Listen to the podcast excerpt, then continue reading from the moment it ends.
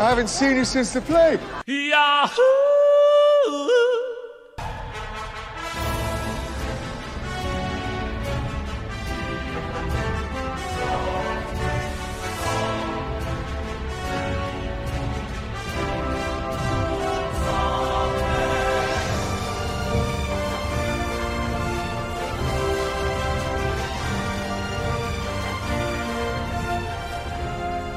Of a sudden, the prequel movies they're fighting so much more hardcore. You're like, they this all- is a rough 20 They're like, wait, years what the galaxy Why did they all of a sudden forget how to fight? Yeah. 20 years, the galaxy forgets how to make everything look nice. yeah, everything just got dirty. Uh, it's very strange, and like the the Alien prequels have the same problem, where like everything on Prometheus is so fucking like slick and and super sci-fi, and then you watch Alien One, and it's like, I mean, it was a fucking, it, it looks like 1979 in space, you know? Uh, Alien, just- the first Alien, yeah, the first Yeah. Alien, that shit still holds up though. sick as hell. No, the first sick the as first hell. two, the first two are incredible. They're completely different movies.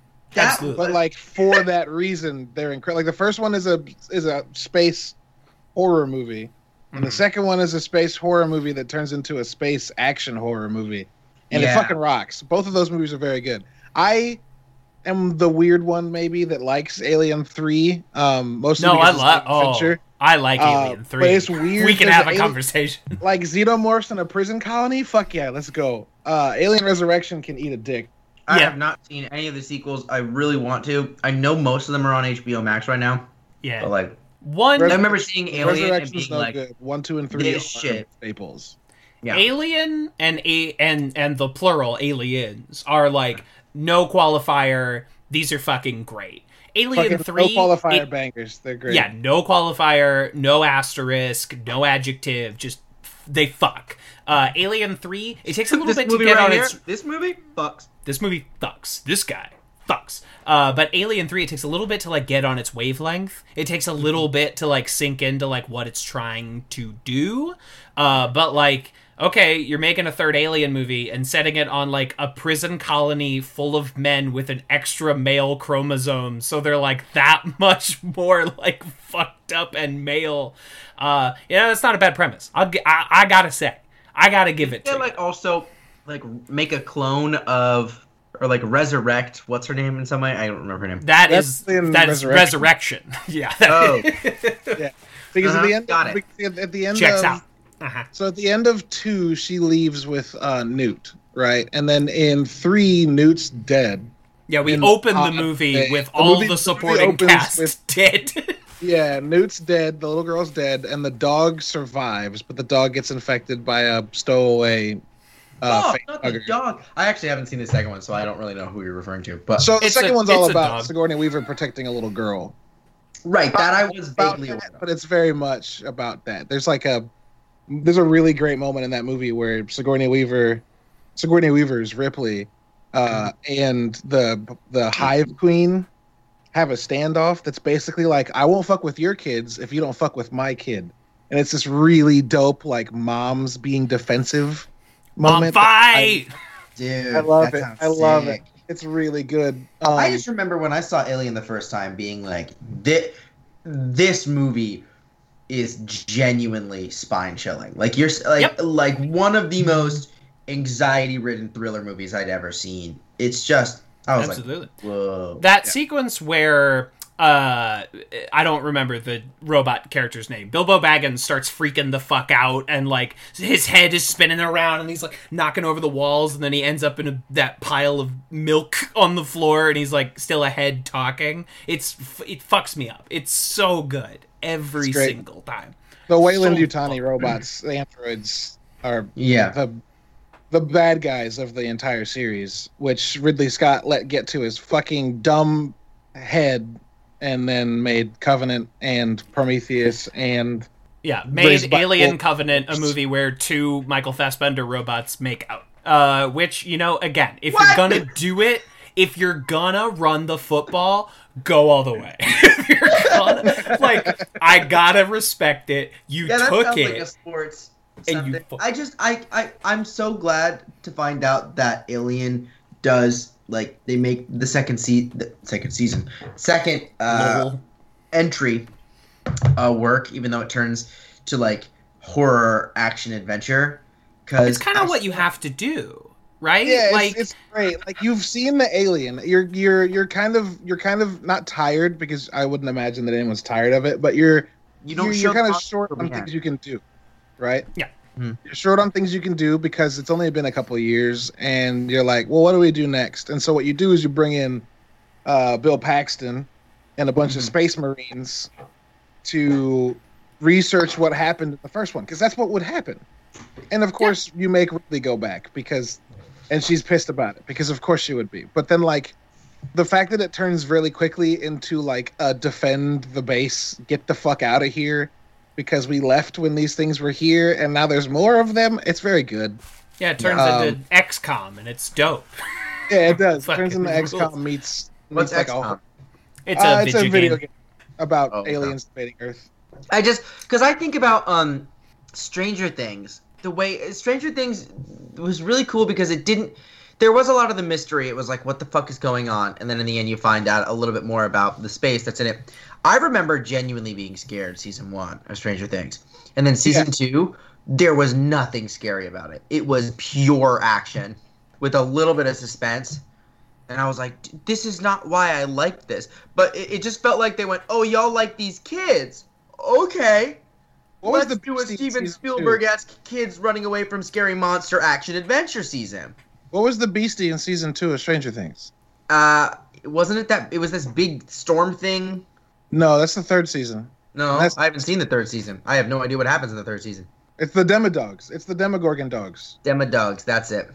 D- That's- Dimmadale, Dimmadome, Dimmadome, Dimmadog, Dimmadee. They're Demogorgon babies, and they look they run around like dogs. They're demi dogs. I'm pretty sure that the little oh, that kid is- with front teeth calls them demi dogs. Season's too great because it turns into the Goonies. Because it's like an adventure movie with a That's bunch what of I'm saying, kids. though. It turned into a Steven Spielberg, and I just, I don't know. I, there was something about it that didn't sit well with me because it felt like they knew that the kids were like this cult phenomenon, and there was. It felt like the kids knew it too. It didn't. The way that the kids were written didn't feel true to season one. Season one, the reason I loved them so much is because they were like really acting and they were genuinely scared. They have no idea what the fuck they're doing. And season two was like, you're right. It did turn into the Goonies, and that's not a bad thing. But you have to, you what I- also have to you also have to realize we said about Alien and Aliens. Season two could not have been season one. There's no No. reason for those kids to be scared anymore, in the way that they were scared in the first season. right. And uh, interestingly, the the Duffer Brothers have said that like season four is probably it, because like after too long, you're like, why the fuck haven't these kids just fucking left? because you can't keep telling a story in the same city, the same kids with shit going wrong, and get people to continue to believe that they would not just fucking leave. right. And yeah. so like season two feels like I thought season two felt good because like the kids are starting to get like hormonal and be like angry at each other for no reason, which is what I did when I was that age. Uh, also, it's very 80s centric, which is a place that I was not around. Mm-hmm. So all the Ghostbusters jokes are for people that aren't us. And that's fine. But then like Sean Astin shows up and is amazing, and when he dies, that's absolutely fucking heartbreaking. And then I I love season three. They introduced a little redhead girl that um the curly headed chick really likes, and her brother is this like product I of an that he shows up in season two, but like really does. off in season three. He does. But season three like focuses. She becomes a part of the group, and Max he becomes does, right? Her name's Max. She's got the skateboard. Max. Max becomes a part of the group, and her brother becomes like a huge part of the story, and also the monster from three, the the mind flayer that like I the thing no idea. it's the thing that's floating over the school at the end of two that you're like, oh no, that thing takes like a real life form that's horrifying and amazing. I love it to death. I gotta okay. I think I, I think that's what I need to do. I've been like, what the fuck am I gonna watch? I've been I I lost so much steam with uh, the Arrowverse stuff that I'm just like, I need I need something else. I just want to. I'm in the last. I'm literally right there.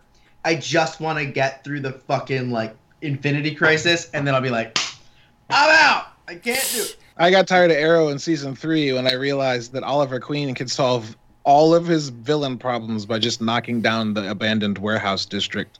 They 'Cause do change they all were. They do change that after a few seasons. I am really intrigued as to what they did the final season. It's they set up the second to last season as if they were doing a totally different show for the last one, so I am curious. All of those shows have been just a boon for Toronto's like warehouse renters. You know what I mean? Like people that own uh, disused Toronto warehouses have fucking cleaned up because of the Arrowverse. Because Oh every episode features multiple scenes where they're in just like a big empty fucking warehouse. They're like, the look, port." we're gonna we're gonna just destroy all the walls and have some pretty long and, and lengthy fight sequences. It is fascinating to see what they pull off with their fight budget. Like for, Absolutely, for, for absolutely. network TV, what they pull off is very impressive. You have lost all credibility with me. I'm sorry. Kevin's like, I should have been recording hours ago. I've been recording for 16 minutes, so oh, this you is have been recording. I usually I see it.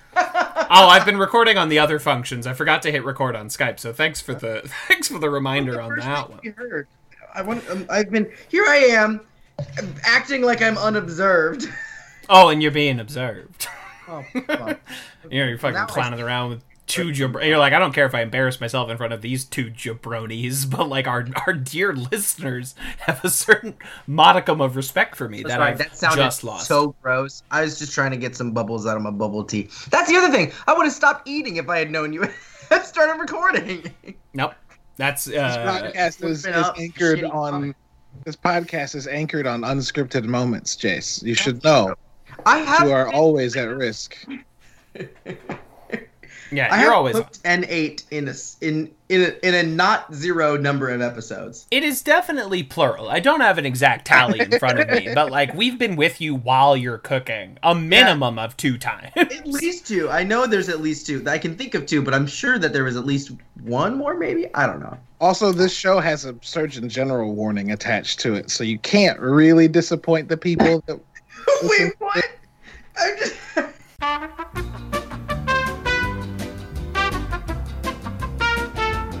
Can we also put those those stupid like olive branch Oh, parentheses? the the laurels for for like- film festivals. Can we do that too? Just I to- like olive branch parentheses better. Olive- what is the right word for it? I don't fucking know. It's- they it- have the they're- parentheses made out of olive branches. I mean, do you want to know wrong. what it is? do you want to know, or do you not? I do want to know. I do. Wanna Okay, it's it's a it's a it's a um, uh, a laurel. It's like I believe that's what people usually refer to it as. But like, yeah, the the fucking Greek behind the ear olive Yeah, branch, but like, but in the middle it says like Cannes Film Festival Palme d'Or winner 2010 or whatever. Yeah. God. Okay. Yeah, what if what if I made it up like we were the Palme d'Or winner? Cannes' first podcast, the first live podcast at the Cannes International Film Festival. That's so dumb. I love it. yeah, absolutely. We flew all the way to France not to show a film, but to No, do a just to live talk about community a live community in front of a bunch of an in front of an international audience that's going, "What the fuck is this?" what is this? What are you saying? Too bad American people. Our podcasts are better. we we make a fine artistic podcast over here. Just- You're just, just a cigarette. yeah. I just watched a movie where they did like a. The, it opens with a heist at the Cannes International Film Festival. No Uh, way. Yeah, it was sick as hell. That's Um, uh, it was a really well done uh, sequence, uh, and I it was it was fun to watch. It was also like a movie where like people fucked, and you realize it's been like so long since you've seen like good fucking in a movie. Like we because everything is PG thirteen or lower now. It's like oh man, it's been like a long time you- since I've seen They like a us. good Yeah, for some reason, like sex scenes have just been like, like relegated to fucking HBO. Right. And like the HBO ones are like usually pretty embarrassing. Like you feel like embarrassed for everyone You're like, involved. why am I here? This feels really awkward. You're like, I'm not against like a sex scene, but this is just like there are many times This is too much. on the seasons of Game of Thrones that I stuck it out for. There were a few times where I was like, Jesus Christ, you Every edited this and thought it was like appropriate to air? Like you thought this was good television? Every time Uh. I consider going back and saying, you know what, I should actually watch Game of Thrones, because I've watched the first episode I think twice now in Oh. an attempt to start it. And every time I So think, let me just go back and watch it, I'm like, do I really want to rewatch this fucking incest porn? Like, right out the gate, I'm like, this is not how you pull in an audience. I don't know what you were thinking. Yeah, it's how you pull out of an audience. Nice, well done. Thank Bro- you. uh, That's a small Yeah. little golf clap for you. Thank you. Thank you. Uh, you got to get through, I don't know, about the first half season of Game of Thrones before it gets what any was that, good. Caleb? I said I'm deeply dismayed by the joke he just made. Sorry. Of Oh, are. You're a right. father. Sorry. Spoilers for Game of Thrones. He did not pull out. Um, Uh, it's kind of the spoilers Oh, for the first baby? season. Yeah, sorry. Oh, and the and- baby is fun fact, grown. you've already, you've already met the baby. You've Yeah, you know one the baby. you've met the baby. If you've watched one episode of Game of Thrones, you've met Jaime and Cersei's kid. yeah, absolutely.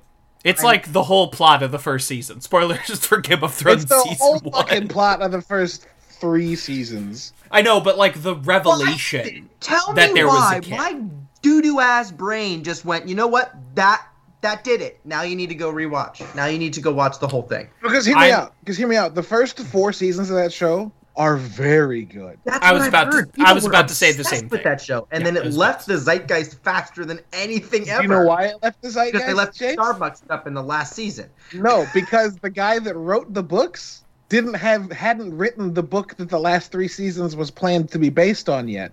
Right. So DB Weiss and David Benioff went and spent HBO money to teach themselves how to write, and fucking are terrible at it. Do you It think what- they would ever go back No. once the books have been published? I mean, No. they fucking put they fucking put out the Snyder cut. So who fucking knows? I guess you're right. There are no rules anymore. We live in a godless land. But like that would be so fucking expensive. I don't know why Snyder Cut is so shocking when we have the entirety of fucking um, Star Wars being re-released and all that. But it's Star not. Wars releases changed like the way a scene looked. It didn't change the meaning of the whole fucking movie. Hey, who It- shot first, Caleb? fucking Han shot Oh. first. That's not the meaning of the whole movie. That's No, still I just know. a I'm being, I'm being, right? I'm being a little tool. The Snyder, Snyder cut's like, what if this was completely different? The They only did not I've get seen. seventy million dollars to shoot more scenes for Star Wars, right? Like that's not. It's a completely different beast. They've already shot like the pilot of Game of Thrones was shot two full times with like many recastings because it was fucking garbage because it was awful. Um, and so they went back and they did it again. Um, and I, I just don't. I, I think like the reshoot end of Game of Thrones rumors are about as substantive as all the like Disney's Wait, gonna. rumors? I was joking. No, yeah, of course. Well, because like internet fans think that anything they don't like has a chance to be unwritten by a giant corporation. It's the same thing where like you see people say like uh, Disney is planning to unwrite the sequel trilogy of Star Wars from canon, uh, and I'm like, uh huh, sure, yeah, they're they're gonna get just- rid of those three massive movies. What does that say about fan fiction? It's like fan fiction is like such a massive part of fan culture. Uh huh. And to be like no no no fan fiction only canon. I just I don't Yeah, I hate that. Who cares what's own canon? stories, you know? Come on. Don't leave it to the big boys with the big pants and the big monies. Fuck that. Make your own don't, stories. Don't let Disney tell you what's canon and what's not. Live your life. Like enjoy the Star Wars stories you fucking like to enjoy. Don't wait for the mouse to tell you what's okay to enjoy. Uh it's it's whatever. But also like no, they're not going to unwrite the fucking sequel trilogy. The 3 billion dollar movies. No, they're not going to they're Yeah, not going to no. unwrite them from canon. You fools. You imbeciles.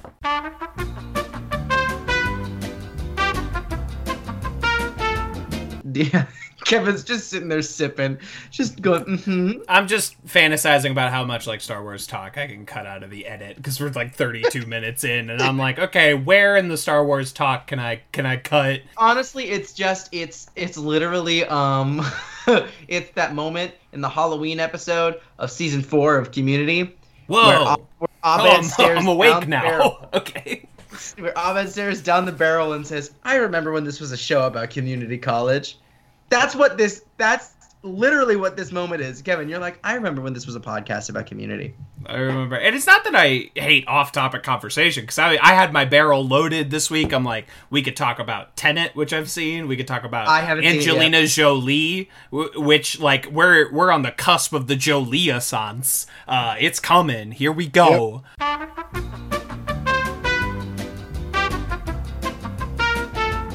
Well, Jace, Tenet dropped on HBO Max. Your homework is to watch Tenet. And it's on HBO Uh, Max.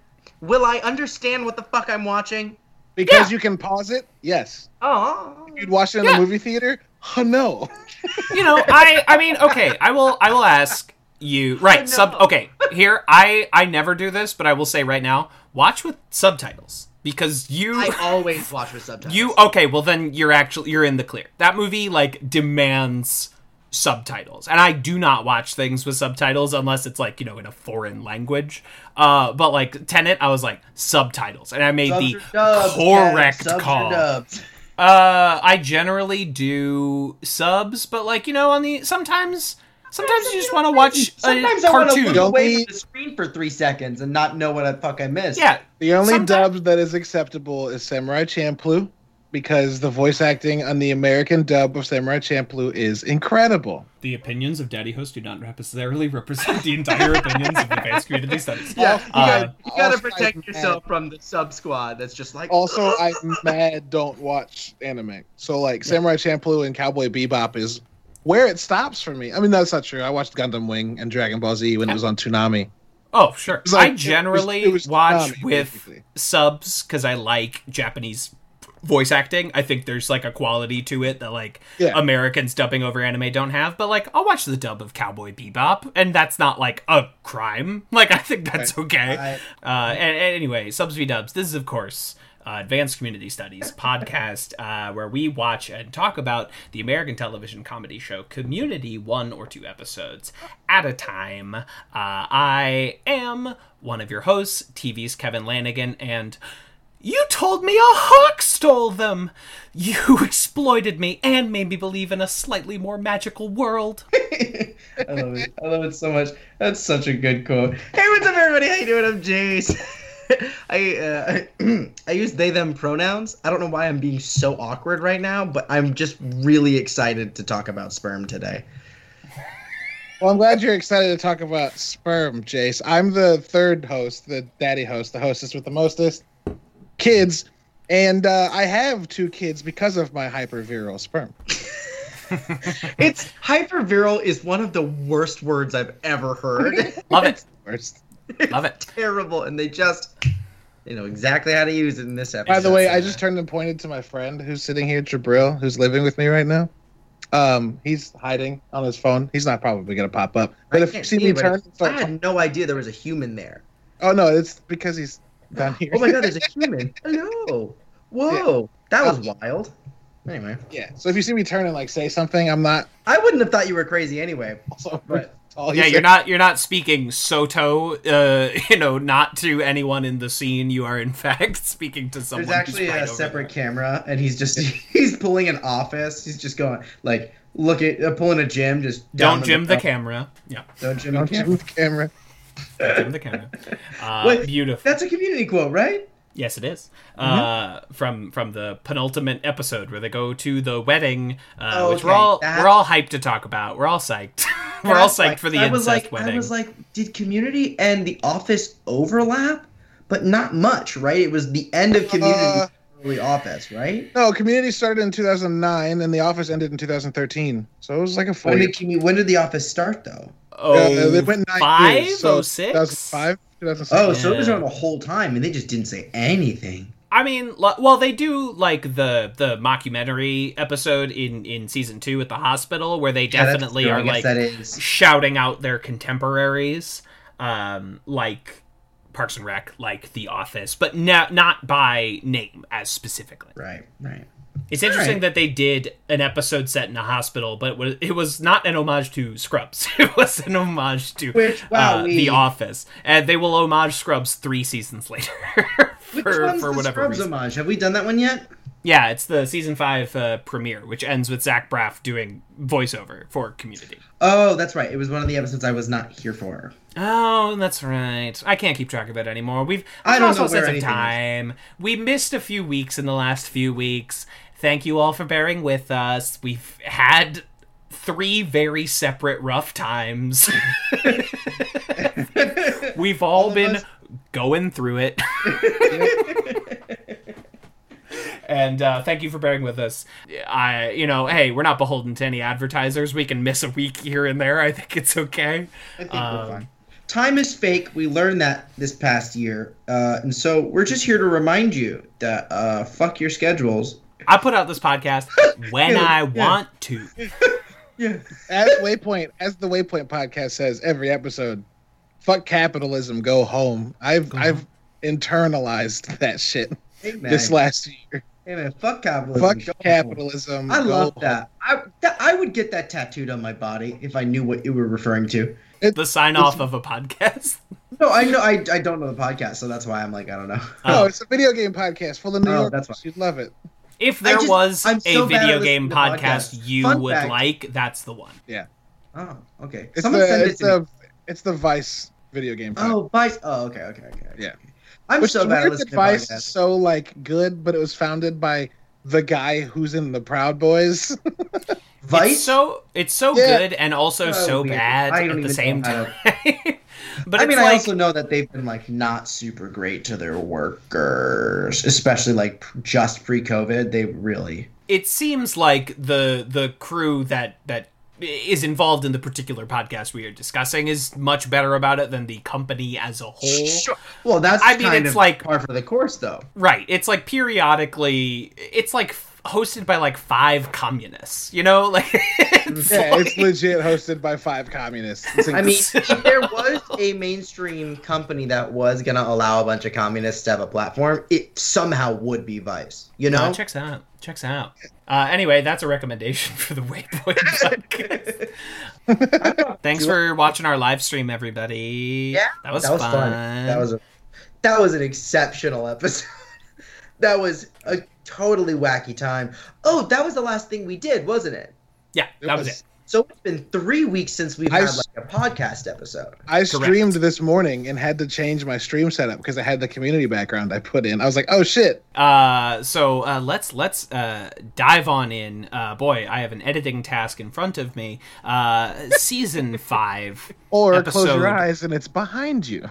Sorry, go on. Wow, no, because I'm gonna No. attempt to get this out tomorrow, but it seems now more like Friday. We'll see. Uh, uh, season five, episode four, cooperative polygraphy directed by tristram shapiro written by alex rubens. Uh, in this episode uh, a- following pierce hawthorne's funeral the study group are subjected to a polygraph test uh, by special guest star walton goggins uh, where uh, in something that happens not infrequently to the study group all of their dirty laundry is suddenly out there on the study room table uh, this one, and I don't think I'm going to be controversial. This one, uh, banger. Ooh, ooh, this one's pretty fucking tight. Writing's good. G Uh, double D. Yeah, this uh, episode takes place uh, 99% just people sitting at a table, and it is somehow uh, riveting and hilarious and emotional. Uh, Is- and that's community, baby. Wait, is this technically good. a bottle episode? I know they do the bar thing. but the Absolutely. bumper. yeah, Yeah, no, this is a bottle episode. Wow. How would we compare this one to? I don't want to get ahead of ourselves, but how would we compare this one to the bottle episode episode? I go out of my way to watch this one. I don't go out of my way to watch Mhm. it. I think there's also something fun about the fact that like when um uh, when uh community w- during okay okay. Had a stroke excuse me. I need during to COVID. breathe. COVID hit around the same time that community went on to the Netflix. Yes. or it was slightly before community within a Netflix. within a few weeks. Covid uh, at least i'm speaking for new york.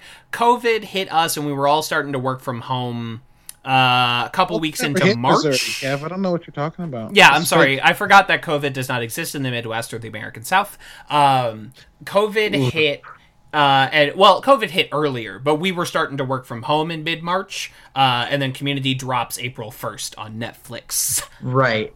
So, but one of the things that they did uh, was they did a live stream of this episode, but they didn't have. I can't. What's his name? You said his name earlier, and I forgot. They did not have Walton Goggins; he was busy doing something else. No, instead they had um Pedro They Pascal, had Pedro Pascal. Pascal, which is so awesome. Friend of tell Gillian Jacobs, Pedro the kind Pascal. of stuff that Pedro norm- normally does.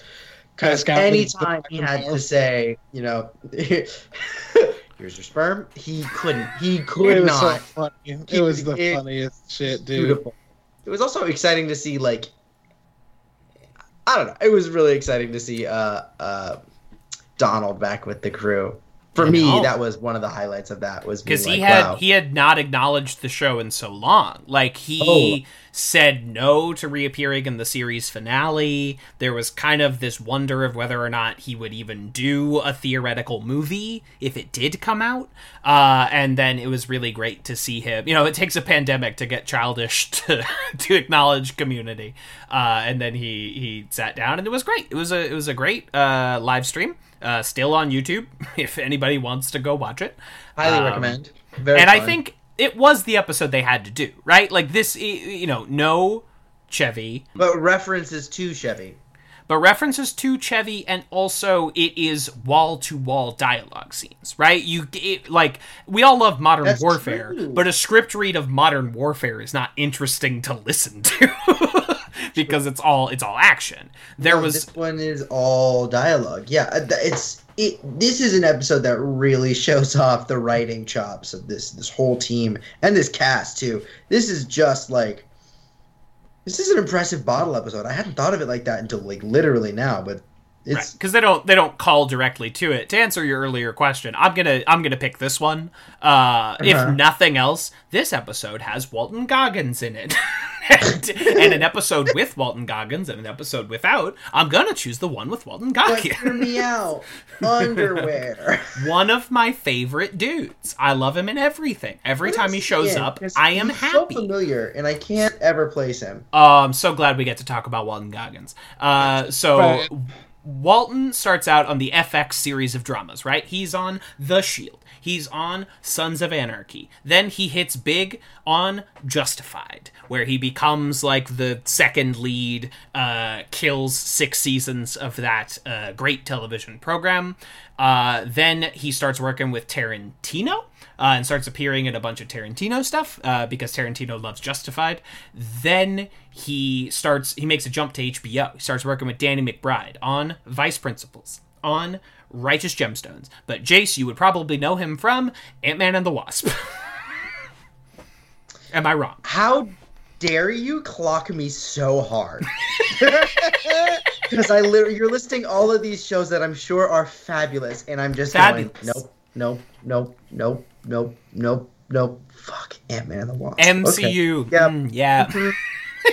I hate to I do it. to promise I am Right. cultured. It's just mostly not TV. I understand. or movies, actually, for that fact. Oh, it's a can lot of can I- theater and maybe some like other artists and Can I take the stress off of you for a sec, Jace? yeah. please.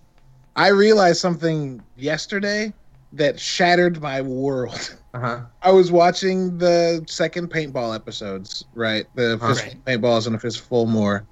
Mhm. Um, and I realized that the title cards that introduce all of the characters give them a card, the Queen of Hearts or the Jack of Clubs. Yeah. And that's the fucking cards that they put into the thing to vote Pierce out of the group.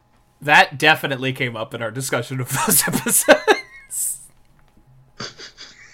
I apparently I zoned for that moment. I do hate to do it to both of you. I you have free reign. Come at me anytime when I do something like this. Uh, but that definitely that definitely came up. I must have zoned. I must have fucking zoned. Because that I- I was watching them the other day and I was like, oh shit. Whoa! Oh shit. And Yeah, he's the only I- red card. Oh my god! Oh my god. Those episodes are so fucking good. I I have managed to I'm gonna say uh very little because I don't want to incriminate myself. I have managed to come into contact with every single Spider-Man movie ever made. What do you mean come into contact with? I don't own it, but I have the ability to watch all of them without streaming them. So you've pirated the Spider-Man. I have not films. pirated them. Okay. You Why are you pi- being so you borrowed fucking pirated cagey copies about and this? kept them? You had someone pirate them for you? Well, not directly. You went to Blockbuster Video? What's I happening? fucking wish. My goodness. Anyway, I've been so I've been trying to catch up. I mean, I'm sure also there's there is news that we might get uh, most of them on Disney Plus because Sony and Disney made a deal. Who knows if it's true or not? Regardless, I went back and I was like, "Y- you know what? Let me watch Tobey Maguire. And I Oh. remember never liking Tobey as an actor, and I still don't. Wow. I don't. I just don't. I, there's something annoying about his mouth. I can't explain it. Fuck. Can you Fuck it. imagine being in a room listening to a podcast and suddenly your name comes up and you're like, oh, they're talking about me. And then one of the hosts says, I just have a problem with his fucking Oh, mouth. it's Tobey. It's Tobey's time. Tobey's getting mentioned on a podcast. And then, like, a fist reaches out of the iPhone and just punches Tobey Maguire in the fucking face. that's that's not my biggest gripe with it. My biggest complaint about it is that it starts off literally saying like this like any good story is about a girl and I'm like fuck here we go with this bullshit It was right a different time, I Jace. It was, a, it was the different time, fucking but I 90s. I still don't like I know it was a different time it was it was spot on for Hollywood People in were, 2002 people I were, get it yeah, people were still listening to fucking Hoobastank unironically. most likely that Was ready. Oh my god, Macho Man fucking Randy Savage's fucking Bonesaw Yeah, is it's transcendent. Fucking right. so good. It's so good. Can't believe Jace is coming on here and dissing the Raimi Spider-Mans. Just trying to make me whoa, angry. Just whoa. trying to make me angry. I blame Sony a little bit oh my god we're talking about community can we stay on topic please You brought Spider-Man into the conversation. that was my Man up, Jace. know. Calm the fuck down. You did this. You did this. Uh, I know. That this is before. joke. Yeah, after we're done with Community, we're gonna watch the Raimi Spider-Mans. Uh, anyway, I will Uh, um I will send them to you Jace is I have the, the as kettle if I don't have right Spider-Man one and two on DVD in my apartment. Okay, right but I also have Spider-Man 3 and I also have Amazing Spider-Man 1 and 2. And I have also both of the MCU Spider-Man. Well, we can miss Andrew Garfield Spider-Man. Uh, I made a joke that I don't. I wanna- did like that first one. but I, but I liked it. So just when you when you're editing this, Kev, re-listen to it because the joke I made was fun. okay, cool. I'm excited to. I'm excited to hear it. Can't wait. Uh, I said. I said I'll Jake because Jace won't. I won't make Jace listen all the way through it. I said that Jace is Catwoman calling the kettle Black Panther. I like that specifically because I like being referred to as Catwoman. I, I Uh, figured that's, That's why. I wanted you to hear it. I appreciate that. because I said love- it I love you, but I'm not important. Okay, to and I'm sorry. This is my last. This is the See? last one. I don't promise, but this is the last one. Black Panther. Wakanda It's awesome. forever. I gotta start making notes about like where to cut in the recording. None of this is staying. None of this is staying. It. We are not going to be 45 minutes in and have barely discussed this episode. I refuse. So, I, new rules. Star Wars coming out. MCU, it's coming out. like it's just we just need to start. We just need to start doing those as a separate podcast so we can get it out of our system. If someone like else edits it, I'm not doing it. I like that Kev thinks that just saying this means we're gonna listen to it. But look, I don't No, know. How I don't. Not. I don't expect you to listen to it, but like it's the easiest thing to cut out. It's just like oop, oop. Uh, it's great. Anyway, So, but we were talking. We got there because we were talking about uh, what's his name? Walton Walton Goggins. Yeah, does a great job in this episode. I I remember finding his performance underwhelming when I saw it the first time. Second time, also being a little bit on that path, and then this third time, walk us I through the journey. yeah, it's Okay. a journey. And then like Okay. third time and onward, I was like, uh huh, no, I this was that takes a special kind of straight man to pull off that. He's doing the driest, deadest pan. Like we are like British sitcom levels of dry. Uh, but it's, I mean, if for no, I mean, the the moment where he's like, "Gay murderer says what?" Like that whole, I've been, I've been instructing to inform that that means you're gay. Uh, like that, and then Agree I to disagree. the the s- line at the end the whole ring of handing out sperm and how he finds six distinct deliveries for like those del- it's it's incredible that ending sequence where everyone is getting their sperm is uh, one of the finest written and performed scenes of comedy I've ever seen in my entire life. when it boils It's- down to like just these like, and of course your obligatory sperm down to just here's your sperm. It's just it just works. Just and works. and Goggins is doing like this subtle fucking thing where he's like he's lifting his voice and tenor just ever so slightly, like just adding this little tinge of, of feeling and flavor. And so like after, you know, two acts of of these people just like fighting and him throwing venom at all these people, that like his turn it starts with Britta, and he's like, "Do you know that you hate yourself more than you should, and that your passion inspired me?" Oh, like, Um, it's heartwarming. it's so good. She finally gets her fucking iPod. Uh, running joke, four Wait. years in the making. What? What's the running joke? I missed that. In uh, season one, in the episode Mm-hmm. with the high schoolers, uh, who are like, "Duh, Schmitty." Uh, at the end of that episode, there's like, a, on. yeah, there's a there's a card that says Britta Perry, proud owner of iPod Nano 2014. Um, and then four seasons later, she gets a fucking iPod. It's it's ridiculous. it's absurd. Yeah, um, yeah, and then like, and then he he transfers to Shirley, and how he's like deadpanning all of this, and and the way we deliver these sperms. You have the great like Edgar Wright hand coming in from off frame, delivering something, and then lifting back out. Um, classic like hot fuzz shit. Um, it's just it's absolutely it's it's it's transcendent, and it's so so funny uh, that uh, Pierce bequeaths Abed nothing but a cylinder of sperm. Uh, he calls Which him is so insane. exactly what he would do. Have you heard the fan theory about what he actually bequeathed to Abed? There's a fan theory. There's a fan theory that his final bequeathment to Abed was the lie detector test because it's a classic like setup for hijinks and and character arcs that like his gift to uh-huh. Abed was the premise of a lie detector test. Here's why I don't believe that's true. Yeah. I don't think Pierce was smart enough to do that. Fully embrace your perspective on that. I just think that's interesting. like I Like think all it's a fan really fun, no, I actually do think that's a very fun fan theory. That's I would That's, I would more believe that he the the vial of sperm that he gives Abed isn't actually a vial of sperm. It's his energon canister, pod- oh, hoping that switcheroo. Abed can bring him back in the future. Because if anybody could, it would be Abed. but I thought, Or there's I thought like we a- already saw the energon canister when Troy yeah, was but trying it's a to save him. s- Oh. Switch. Yeah. Bait and switch. How would he um, switcheroo his body after he's dead? I don't know. Set it Same up. How way he could would he run a lie detector test after he's dead. Have Yeah, someone else. exactly. That's a different situation. This- the have Walton energon- have that was Walton Goggins take both and like you know do the old switcheroo. Swapperoni. I I, also- love I that don't- Troy tries to suck it in through his mouth, and he's like, "I don't know why this. I thought this would work. Get yeah, a balloon. so. Someone get a balloon." Someone get a balloon. Yeah, it's so good. Uh, And This this episode always always also mm, this episode also no. This ep- Breathe. Take it in. this episode Uh. it's been a rough week at work, y'all. This episode also always reminds me of the episode where Pierce's mom dies. Correct. Yeah. Yeah. The first time we And see a- one of the energon pots. and it's a really nice way to kind of connect those themes.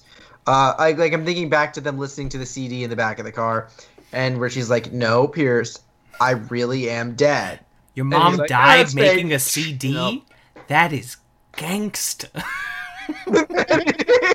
yes, it's good. It's fucking good. This episode is full fucking payoff for like 12 different episodes of this show. Because obviously we're following up cooperative calligraphy. We are also following up intermediate documentary filmmaking, the hospital episode. We are also following up the fucking Schmitty kids from season one and, and psychology of letting go from season. It's just work calligraphy. That one is the bottleneck episode, right? that's yeah that's the Annie's pen. Not Um, bottleneck, bottle episode. Oh my god! wow. Okay, yeah. That's fun that they made a reference to that in the title. Yeah, cooperative polygraphy. Isn't that fun? Isn't that fun? Fun. They were like, "It's another bottle episode, y'all." this is a clue on how you're supposed to watch this episode. Um, they do another one of these like secrets revealed episodes in in season six, but they throw the naming convention right in the trash. like they they they get rid of the cooperative aspect of it. Chang has some fun. No, segues are weird. Chang has some fun uh, little bits in this one too. I love that when Chang shows up. Chang's so good in this episode. I love I love that somehow like if we think about like the the major canon of what is implied by what happens in this that um Pierce only had one question for Chang and knew that he wouldn't stay and didn't also didn't for some reason Pierce bothered enough to have a question for Chang but didn't bother enough to leave him sperm which is a very fun little detail um unless we didn't see that happen in which case that would have been fucking ridiculous but I just love the idea of Chang sitting down he's like I got this I got nothing to hide and they ask him one question and he just takes it off and ever- walks out. Did you ever masturbate in the study room? Just, Just- oh, gotta go. time, time. That is my cue. Thank you so much. And then he comes, and then the, Everywhere. doing uh this is a weird runner in this season where like three separate times they do something like where someone says everybody because it's all like a leon the professional reference um if anybody's seen leon the Oh, what? professional It's been ages, yeah. It's been ages, but Gary Oldman, our greatest hammy actor, uh, like it's a guy who cannot tone it down. Uh, in Leon the Professional, he's like, "We need to send everyone." The guy's like, "Everyone," and he's like, "Everyone." uh, and that's and that's a fun. of fun course, Community would make that fucking niche reference. hell yeah, and it's fun. It's a good kind of reference where it's funny if you don't get the reference. It's Yeah. still it's I didn't still get a the reference. I still loved it. Yeah. I think that's also we've talked before about what like the differences between season four and other seasons, and like when they make references in the other seasons, they're either stuff that is timeless enough where it's not going to feel like oh this is just a relevant thing for right now and it might not actually hold up that well. But the other thing is if they make references that are like super niche that people might not get, they hold up even if you don't get the reference. Yes, whereas season four is like pointing a neon blinking sign to the fact that they're making a Star Wars reference, right? Yeah. it- they're like, look, look, we're referencing the most popular movies of all time. It's Look." Doofenshmirtz Evil Incorporated with a giant arrow pointing to where he's residing. Oh, I wish they every time they did a Star Wars reference, there was a catchy little jingle like Doofenshmirtz Evil Incorporated. That'd be fun. I'd like that. If that would make, we should insert. We should get a fan edit of all the episodes from season four. Whenever there's like a, a ham-fisted reference, and just like insert a little jingle. Maybe that'd make it better. maybe, You Maybe never not. No, maybe not. it would be something though. it would be a decision. It would be. Look, it's no Snyder cut. I'm sorry. We're. Mo- I'm sorry. I'm just, you know, maybe maybe this is just where I'm at. I'm like, I would love if we all just like across culture we're like, okay, the things that everyone talks about constantly that we're all sick of hearing about, maybe let's like moratorium on uh, the Snyder cut. Maybe just like let's all take a little break from the MCU and Star Wars. Just like just to refresh, you know what I mean? But uh, kevin what would we put in its place? Anything else? Anything. Any Give me something, Kevin. I don't know things. uh follow me to the wonderful world of like uh, streaming Tales? good movies yeah let's talk about dragon tales let's do the dragon tales cinematic punishment. universe uh yeah any any just anything else that's all uh anyway moving on Anything. Uh, Literally anything else. that's all. I love that the uh, secrets revealed in this episode range as wildly from like something pretty innocuous like smoking weed in a church parking lot to Depends who you say that to, but yes. Abed has put trackers in every wall. like, Wait. yeah, no, sorry. I'm trying. I'm.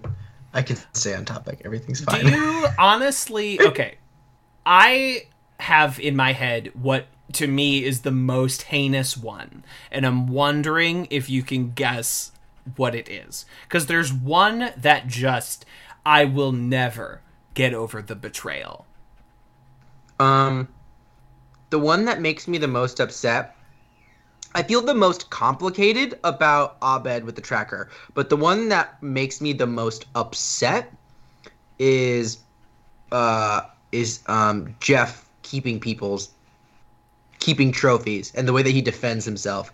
It it actually They have to be one in the fact battle. that- need to be one in battle. It does upset me that Troy goes awesome. I that that makes me a little upset because I'm like my Troy would never. But That's Troy Troy's thing when Jeff does shit like that, though. Like when they had sex on the study room table, he's like, "Oh, awesome." Awesome. Troy thinks Jeff is cool. Fucking reactions in the He whole thinks show. Jeff is cool. Um, Um, I I don't um. Yeah, I don't know. I mean, okay. uh, the one Yeah. for Is me. it the thing you opened the episode with? No. Uh, I don't mind that. I listen. You know, visitors leave things. It's the way Jeff defends it that's gross. But like, I guess I don't inherently have a problem with that. The one that feels like a deep betrayal, like that, that just absolutely hurts me, is that Troy got his handshake from a YouTube channel. Is that the Oh, Troy and. Abed handshake is from a YouTube channel called Fun for Friends. Um, yeah, I forgot about that. Yeah, this is where we get this season's reference to a name Kevin. Every season has had one so far, so I'm very glad that we kept that trend going. Wait, but uh, the YouTube channel guys introduced themselves as like, "I'm Kyle and I'm Kevin," uh, that's and not what made me say what. every season has had a reference to the name Kevin. So far. Kevin Chang, Kevin right there. Right. Yeah. Kevin has Changnesia. Okay. Uh-huh. Senior Kevin's in season three, the Mexican restaurant. Uh-huh. Season two, in the Halloween episode, George Takei says, "And here's a present for all you Kevins out there." Oh yeah. And in season one, uh, early on, when uh, Jeff is talking to Britta and he doesn't, he realizes he doesn't have Britta's actual phone number and that he's been in a year long text conversation with uh, a guy in Boulder. And he says, well, maybe Kevin needs to rethink his marriage. Um, and, Oh and, God. and anyway, but I, Oh. I, the, the Troy handshake thing, it, it hurts me. yeah, it's I'm weird. wounded. It's so personal in a way a lot of the other ones aren't. I'm thinking Yeah. that's true. It is super personal. I think I'm realizing now also for me, the ones that make me feel the most complicated. Uh, there's a second one. It's not just Abed tracking people. It's Annie drugging everyone. That one's also like, whoa. Yeah. yeah, But the one that makes me the most like, I don't know. The, I guess on a similar vein to, I don't know, Shirley's secret about um, donating to anti-abortion Uh, stuff is like, oh, fuck you. of course you do. It's of course, yeah, you. fucking of course you do. Um, no, It- you I know, it- it doesn't- know. Most of them don't really strike me as like, oh, they're terrible people. Mostly because we've had like several episodes at this point where everyone reveals that over the last indiscriminate period of time they've been a giant piece of shit.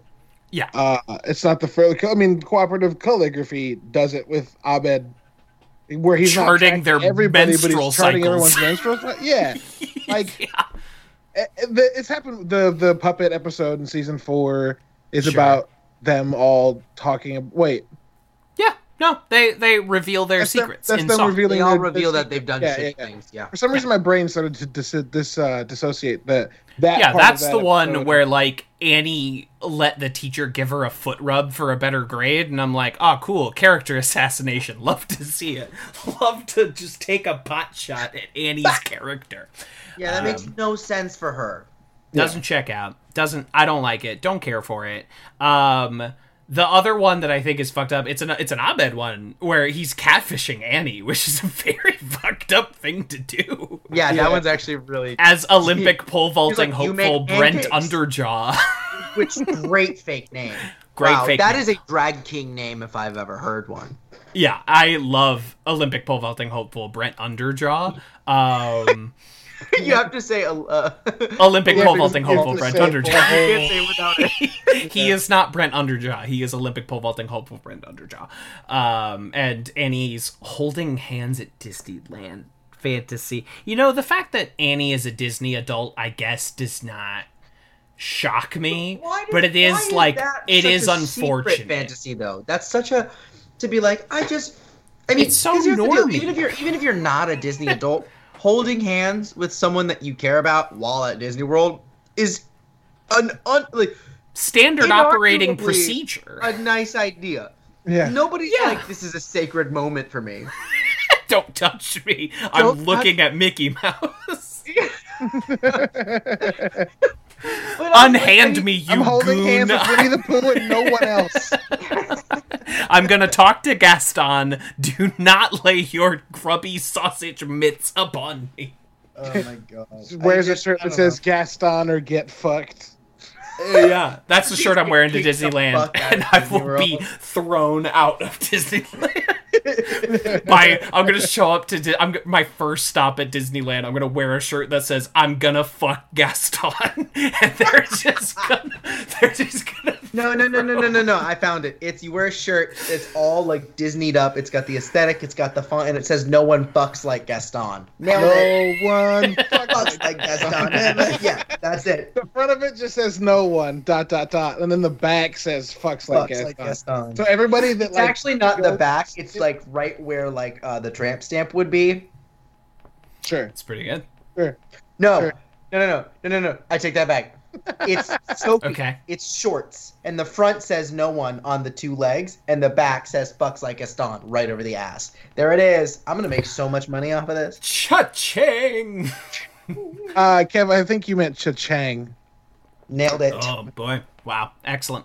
Uh, actually, when I do that delivery, I am quoting Chang uh, in the Family Day episode, where he's like, "Hey, how's the beast treaty going with the Naboo?" Anyway. oh, so it seems that Starburns isn't a virgin. By judging by that Bluetooth headset, his son is cha-ching. it's the best moment in the episode. You can stop watching Pierce there. broke the piggy bank. This time. Wait, what episode is this you're It's the Family Family Day Day episode. episode.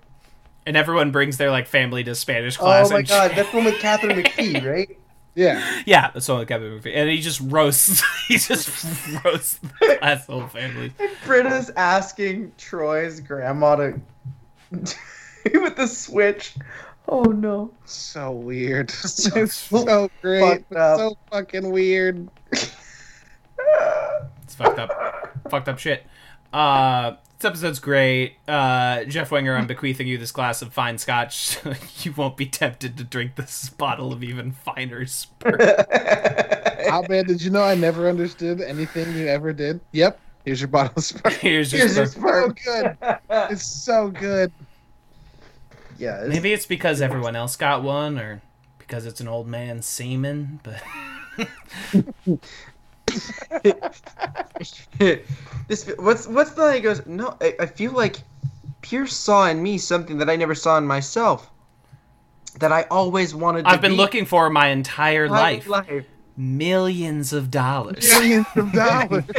or being a man or whatever Such it a is he said. build up and then the floor just gets yanked out from under That's a classic Donald Troy fucking delivery. That's exactly Uh, that's just beautiful. You you love to see it. Donald on his way out. That we're finally like addressing the elephant that like fans knew at the time, where it's like we only have Donald Glover for five more episodes, and we're on episode four they- of five. Yeah, we all knew. Like basically at the same time that they announced Dan Harmon is coming back, they're like, and also uh, Donald Glover's only going to be here for five episodes.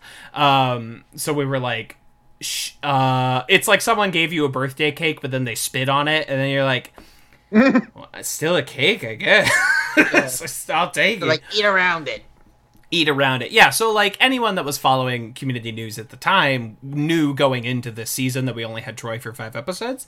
Um, and it's like there's two ways you can do that, right? Because you can either do you go all in on Troy for the first five episodes, and you just get the most out of that guy that you can, or you lay the groundwork for what you're going to do with the other characters, and then make Troy's exit a part of that. And they opt for the second option, which I think is Worked the out. stronger one if you want to continue making a television show. Because Troy's absence is already a big point for a lot of people where they're like, actually, community kind of stops at this point. You see it hmm. online all the time.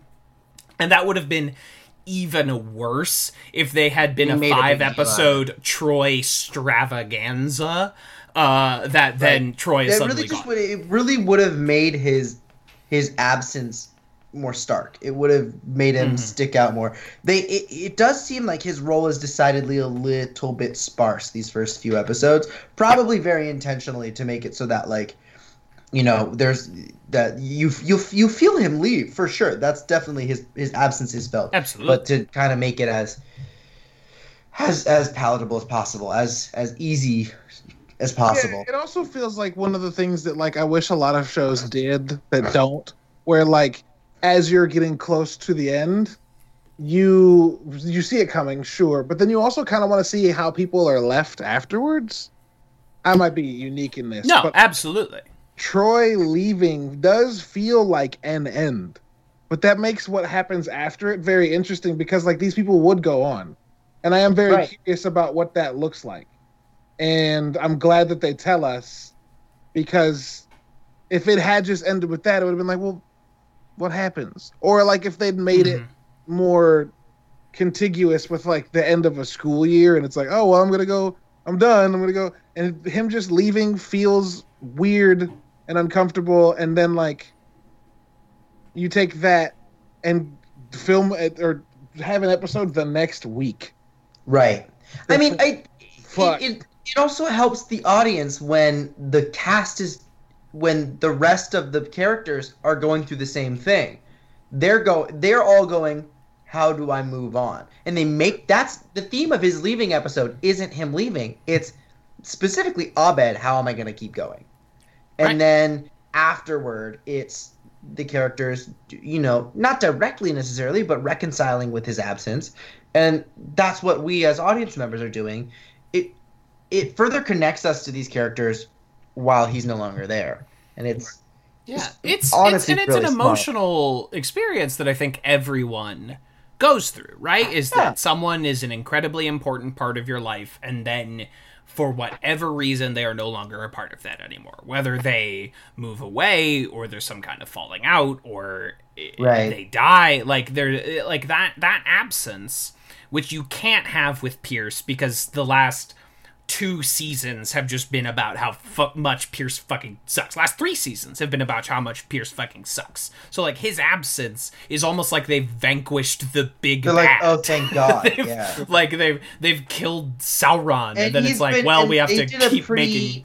Yeah. pretty you know, uh, he's like replaced like they bring buzz hickey in and almost immediately. Almost immediately and he is i mean he's very different but he's also an old white dude. He's a much he's a much more welcome president. Oh, Pierce, good for you. I always thought the toupee was a bit cowardly. such a good line. But like yeah so they're like look we got rid of this guy we brought this other guy in and this this is fine. Uh because and that really goes to show i mean because a lot of it also there was that beef between chevy. Not i don't even call it beef because that implies that donald was fucking pressed and he fucking wasn't literally chevy was just fucking envious of how funny donald was Yeah. and so to And made his life hell because of it. yeah, so like the send offs being like, fuck this guy, we're just gonna replace you, while the other guy is literally irreplaceable. Right. And You can say a that, lot, like, but they don't. that they made that canonically acknowledged. That just really Yeah.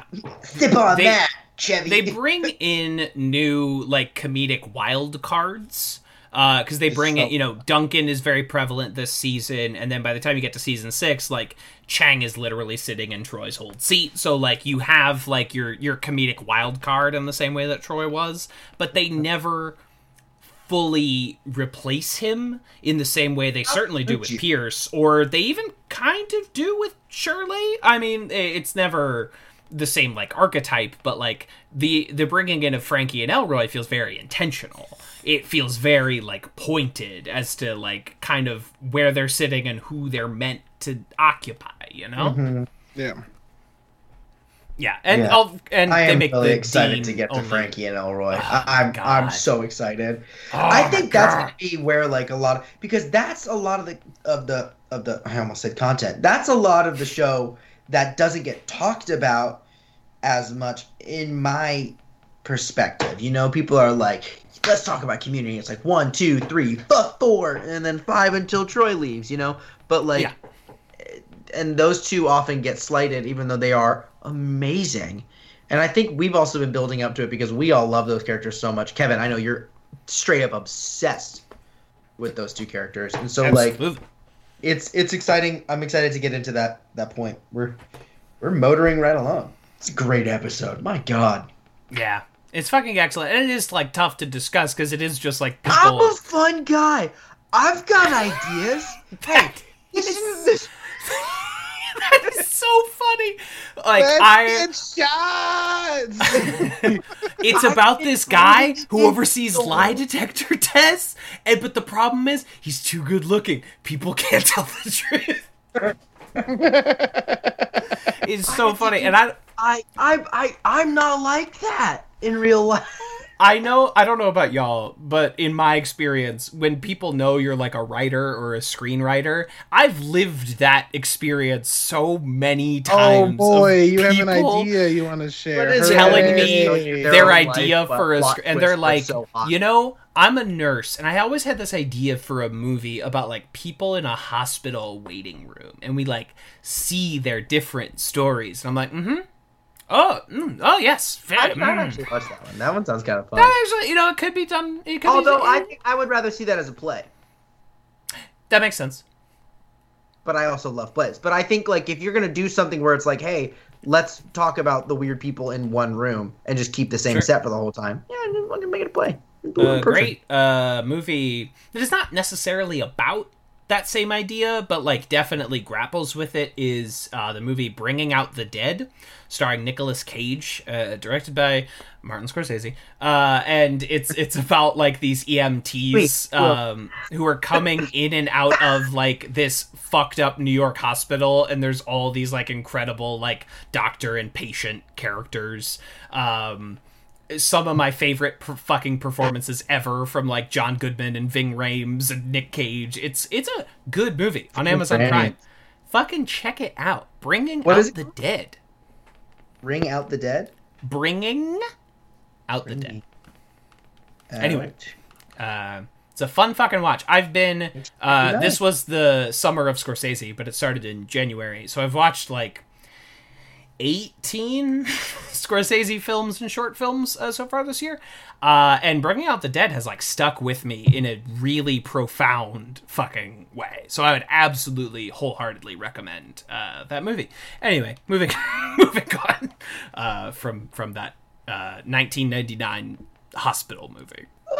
yeah, that sounds great. I can't wait to watch that one. That was really fun. Hell yeah. Hell uh, yeah. Anything else to say before we segue into our rankings for this week? Anything else to say? Um, Any more like Star Wars opinions? Anybody wants to get off their chest? anything, anything else you want me to cut, Kevin? I, it took, I'm want just to fucking with y'all. I love y'all. I love you me not to make a reference to Shang Chi when you brought up Edgar Wright. yeah, I mean, li- listen, I you the know, hand, the cinematography of the hand entering frame, and that's Sure.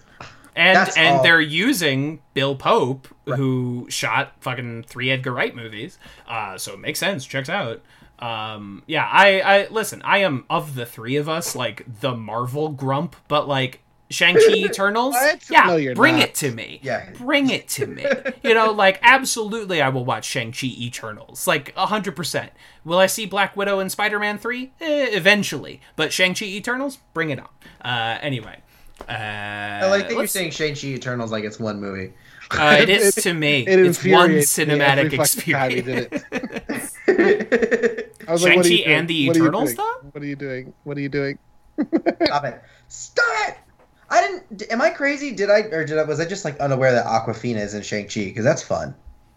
I didn't know that, but that's cool. Oh yeah, she's the one driving the bus. Yeah, the- I mean, I saw in the in the in the trailer, but for some reason I didn't know that until the trailer came out, and I was like, "Am I? Am I? Maybe I maybe I just like have been successful." I Kevin, when you said that you try not to like look up spoilers, I was like, you know, I kind of I want to bring that back because that was I did love having it less like like going in not knowing as much, uh, and so I was like, maybe that's because I've been better at not. maybe. I don't know, but I'm very excited about that. That's a fun, fun development for me. I was like, oh, that'll be fucking funny. I'm on IMDb too much to not know things like that, and it's much to my chagrin because I'm frequently like, I want to watch a trailer I've never seen, and then I'm like, fuck. They don't live on the exist. internet. I live on the internet. I don't. Nothing surprises me anymore. I mean, it surprises me the moment I see it, right? Sure. I'm like, oh shit, but like nothing surprises me in the in the moment. hmm like, Um, with the press release. yeah, like when it first comes out, I'm like, oh, dope.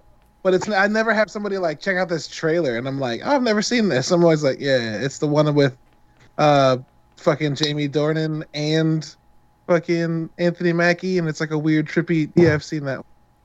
And they're I like, how the.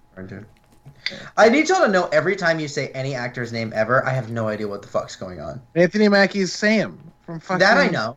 Okay, Jamie The Dornan's wing, the, the, dude wingman, Captain Jamie Dornan's Falcon. who? Jamie Dornan's the dude from Fifty Shades, Yeah, Fifty Shades of Grey. Oh, Fifty yeah, I did not see Shades of or the or the Grey. CG Jadotville or Yadavi, which was on uh, Netflix. It's a World War II movie. Don't know what that is. I Oh, think it's World World War War II. That's why. I hate World War II. I hate it. That's Well, I don't think anyone liked it. I made a lot of movies II. about I don't think I don't think it was good. I don't know. What, what do you mean liked it? I like reading about it. I mean, it might be. I had fun like personally during World War II. I had a good time. I thought the original was better.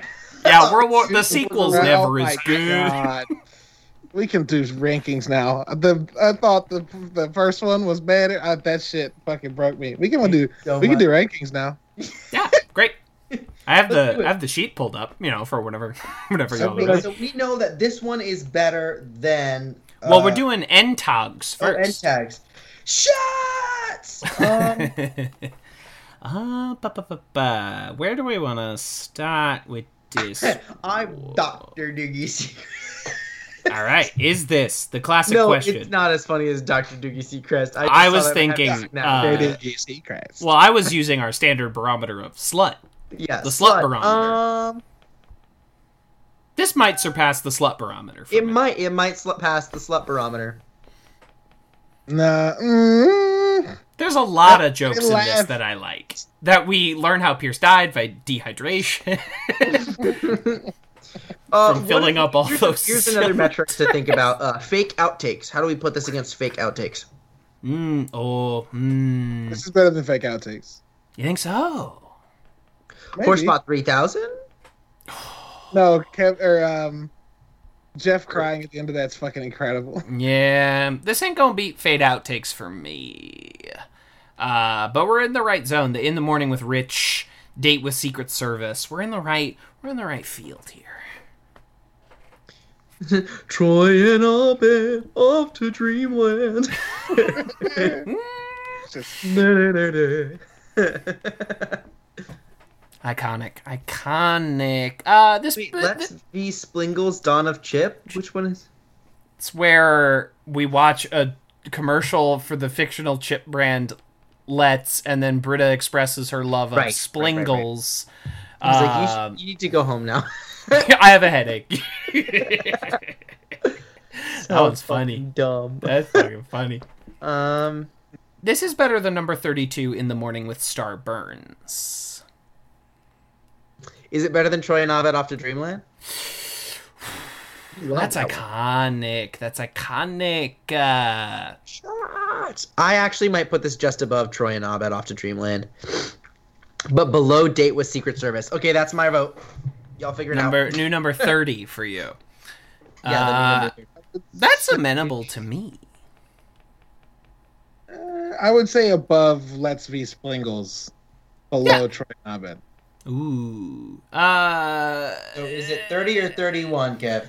I will tie break and I will say the new number 30 shots with Mr. Stone. They call him Mr. Stone. Now we're in some fucking tough talk here. So we know ep- that it is uh, above cooperative calligraphy. So I we agree, know we're in the top which is our number 14. Conspiracy theories and interior design. Oh, these are such. We have four seasons worth of fucking amazing episodes, all of which are in one, two, and three. All right.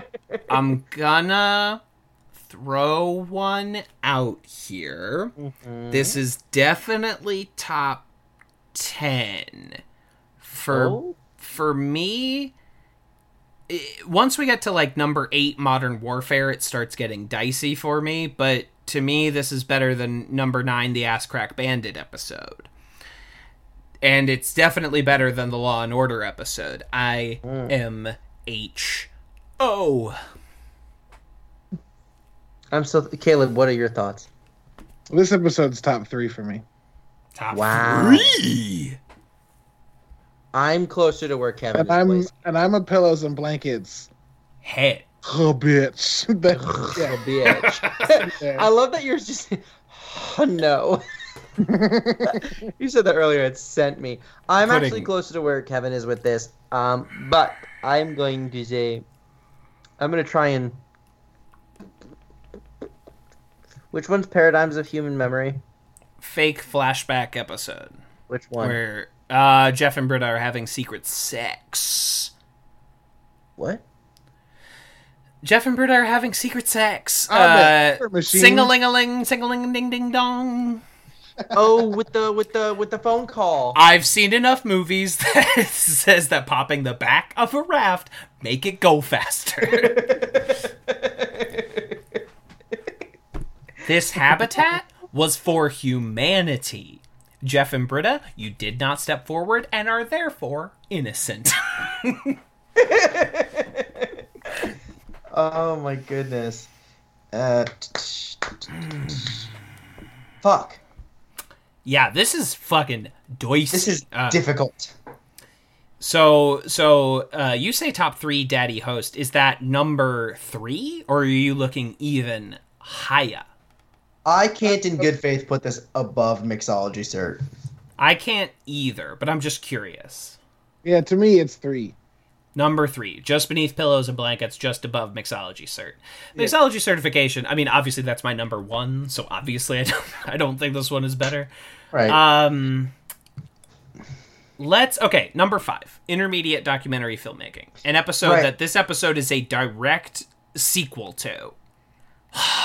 God, that hospital episode is good. God, it's good. I, you know what? God, it's good. I could, I could put this as the new six. The new six above a fistful of paintballs. I could put because this to me is more impactful than any of the paintball episodes. I love them, but I also feel like six is kind of in the middle of like that top three that Caleb you're saying, and also Kev you're you're leaning toward what did you said like eight nine. That's where I started. I'm not. I'm not fixed on anything. I'm I am uh, Sort of a free agent here. I'm kind of thinking this is the new six in my opinion. Okay, so we have a new six and a new three. Uh, I'll do some shitty head math and say new number five. So replacing intermediate documentary filmmaking with cooperative polygraphy. Wow. Look at that top five now. Remedial God. Chaos Theory, Pillows and Blankets, Mixology Certification, Advanced Dungeons and Dragons, and Cooperative Calligraphy. That's a that makes sense to me. Those are like iconic episodes. Yeah, these are. I mean, like obviously they're top ten, so they're like A tier, but these are like elite tier fucking sitcom episodes. Like now, now the top ten to me is like. I can think of very few shows that have this many unbelievably good episodes. Like, you know, I love Parks and Rec and Scrubs, but like if I'm running through the whole line of those shows, I don't No, know if I have 10 episodes Those shows this work good. because you just go through them all and you're just enjoying it the whole And time. they're There's not all like nice. episodes They're that make all- you go, "Whoa!" good. And you know, Scrubs has every so often. And Parks and Rec every so often you're like, "Holy shit, that was like unbelievable. The best dude. Yeah, exactly. See, you, you get what I'm As about. covered by Nickelback. Yeah, in that rendition. Actually, oh, that was as covered by Scott Stapp of Creed That's true. Or just Chris Pratt. or Eddie Vedder of Pearl Jam. I love it. I like that one. That one's it. It's Pearl Jam for sure. love to see it. Okay, uh, so That that, was brutal. That was a tricky Whew. rank. Whew, that was a tough one. Uh, anybody got any tasty plugs for us this week?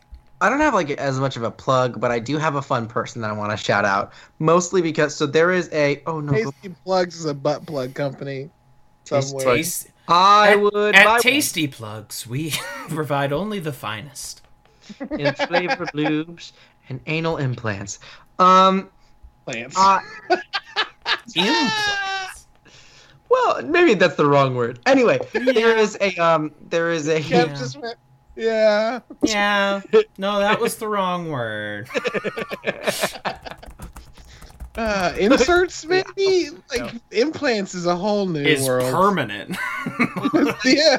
whatever. This is who we are now. This is what we do. this is what we do. Anyway, so but there is there is a non-binary uh writer and director that I'm a big fan of. That is a friend of mine named M. Sloth Levine, or is it Levine? I don't know. I've always called him Sloth, so I don't know how to you pronounce their last name. Um, but that's their name, M. Sloth uh, Levine. They're on Twitter at Sloth, L E V I N E, Sloth like the animal. Um, and I love I love their stuff. But the thing that really sent me today, and it was a controversial tweet of theirs, uh, Kevin, I think you'll also appreciate this. They tweeted, "I want a gritty prestige drama with Gillian Anderson as Amelia Bedelia," and that fucking sent me. uh, but they're great. They're a great. Um, Amelia Bedelia. She didn't understand anything.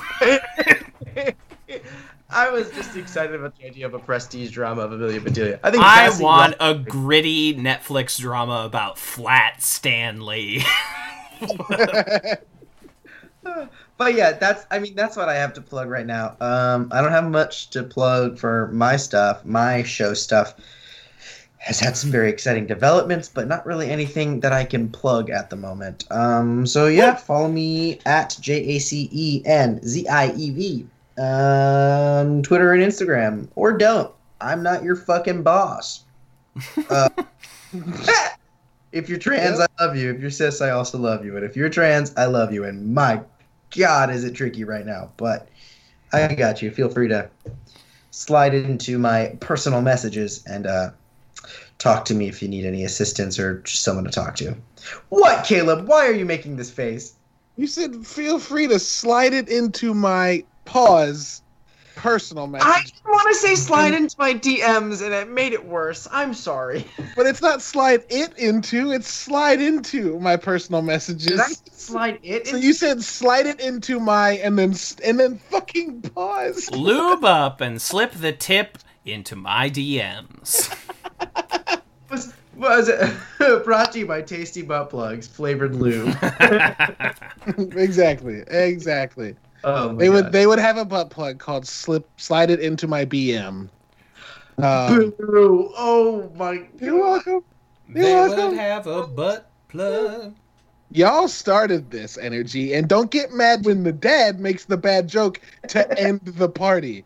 That's how it works. That's why I'm here. I don't have anything to plug really. Uh, the podcast I do about video games kind of ended weirdly and abruptly. Not ended, but we moved to doing a pop culture and video game podcast, and like me being able to talk about games every week has been taken away, which I didn't think was a big deal, and I think it's been a contributory factor to my like fucking depression for the last like month. But um Jabril here, my buddy, who's uh living with me for now while he and his wife move down because he they're coming to St. Louis. Um he's here because he got a job, not because like he's looking for apartments because that would suck. Um but um we want to start doing a podcast about games as well. Uh moving move, moving back into Bounty Board, doing all that. So keep eyes peeled for that. And I, my stream's all set back up finally. I have all the hardware replaced. I've spent like a thousand dollars on my office this year for a new microphone and Wow. monitor and new uh, capture stuff for my computer, and I streamed today, and it was a lot of fun. So just keep an eye out on that. If you see a notification that nerdybits.tv or nerdybits TV is going live on Twitch, come hang out with me. I'm Yeah. pretty cool, but sometimes people stop talking in chat, and so I just sit there and stare at the screen like a lemming. So come in and talk to me. Um, that's really all I got. That's really all I got. Yeah, I'm excited That's- to see you hanging out in a hot tub, Caleb. Hell Damn. yeah. I've set up. I've set. I've set expectations that I cannot live up to, but I was. That's some casual dad. You love to see it. Um, Big. Uh, yeah, I just uh, DM'd you both actually, uh, but I will say uh, stay tuned uh, for the rest of this episode where I got to talk to uh, someone whose podcast I've long listened. Kevin, and no. Why would you DM that us during the podcast and expect no one to bring it up? You're That's- gonna send us a picture. oh, I did it because I thought no one would notice or You thought no one would look into the DMs and see that you sent us quite literally a tweet. Donald Trump face dildos? no, uh, Jace, I would like to petition the court to call them. Hold All on. caps, not for men. Holy shit! I would like to. I would like to petition the board that these be called dongled Trumps. Yes. No. Good. Donald Trump. Uh huh. We are now selling ho- homemade hashtag Trump quote toys for that special lady in your life. Not for men.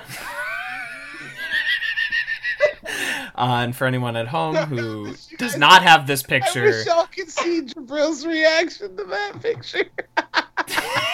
he looked like he was so personally mad at me for showing it. no! Oh, Oh. boy. I feel like that's what gets handed out at Republican National Conventions. yeah, it's in the gift bag. That's in the goodie bag. I said, yeah, that's what's in the gift bag. It's like the worst. I love that it's somehow pro sex. It's like sex positive and homophobic at the same.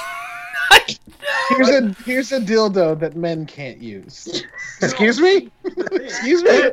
Pardon me? Is that a fucking challenge? I, I will. Sure. Um.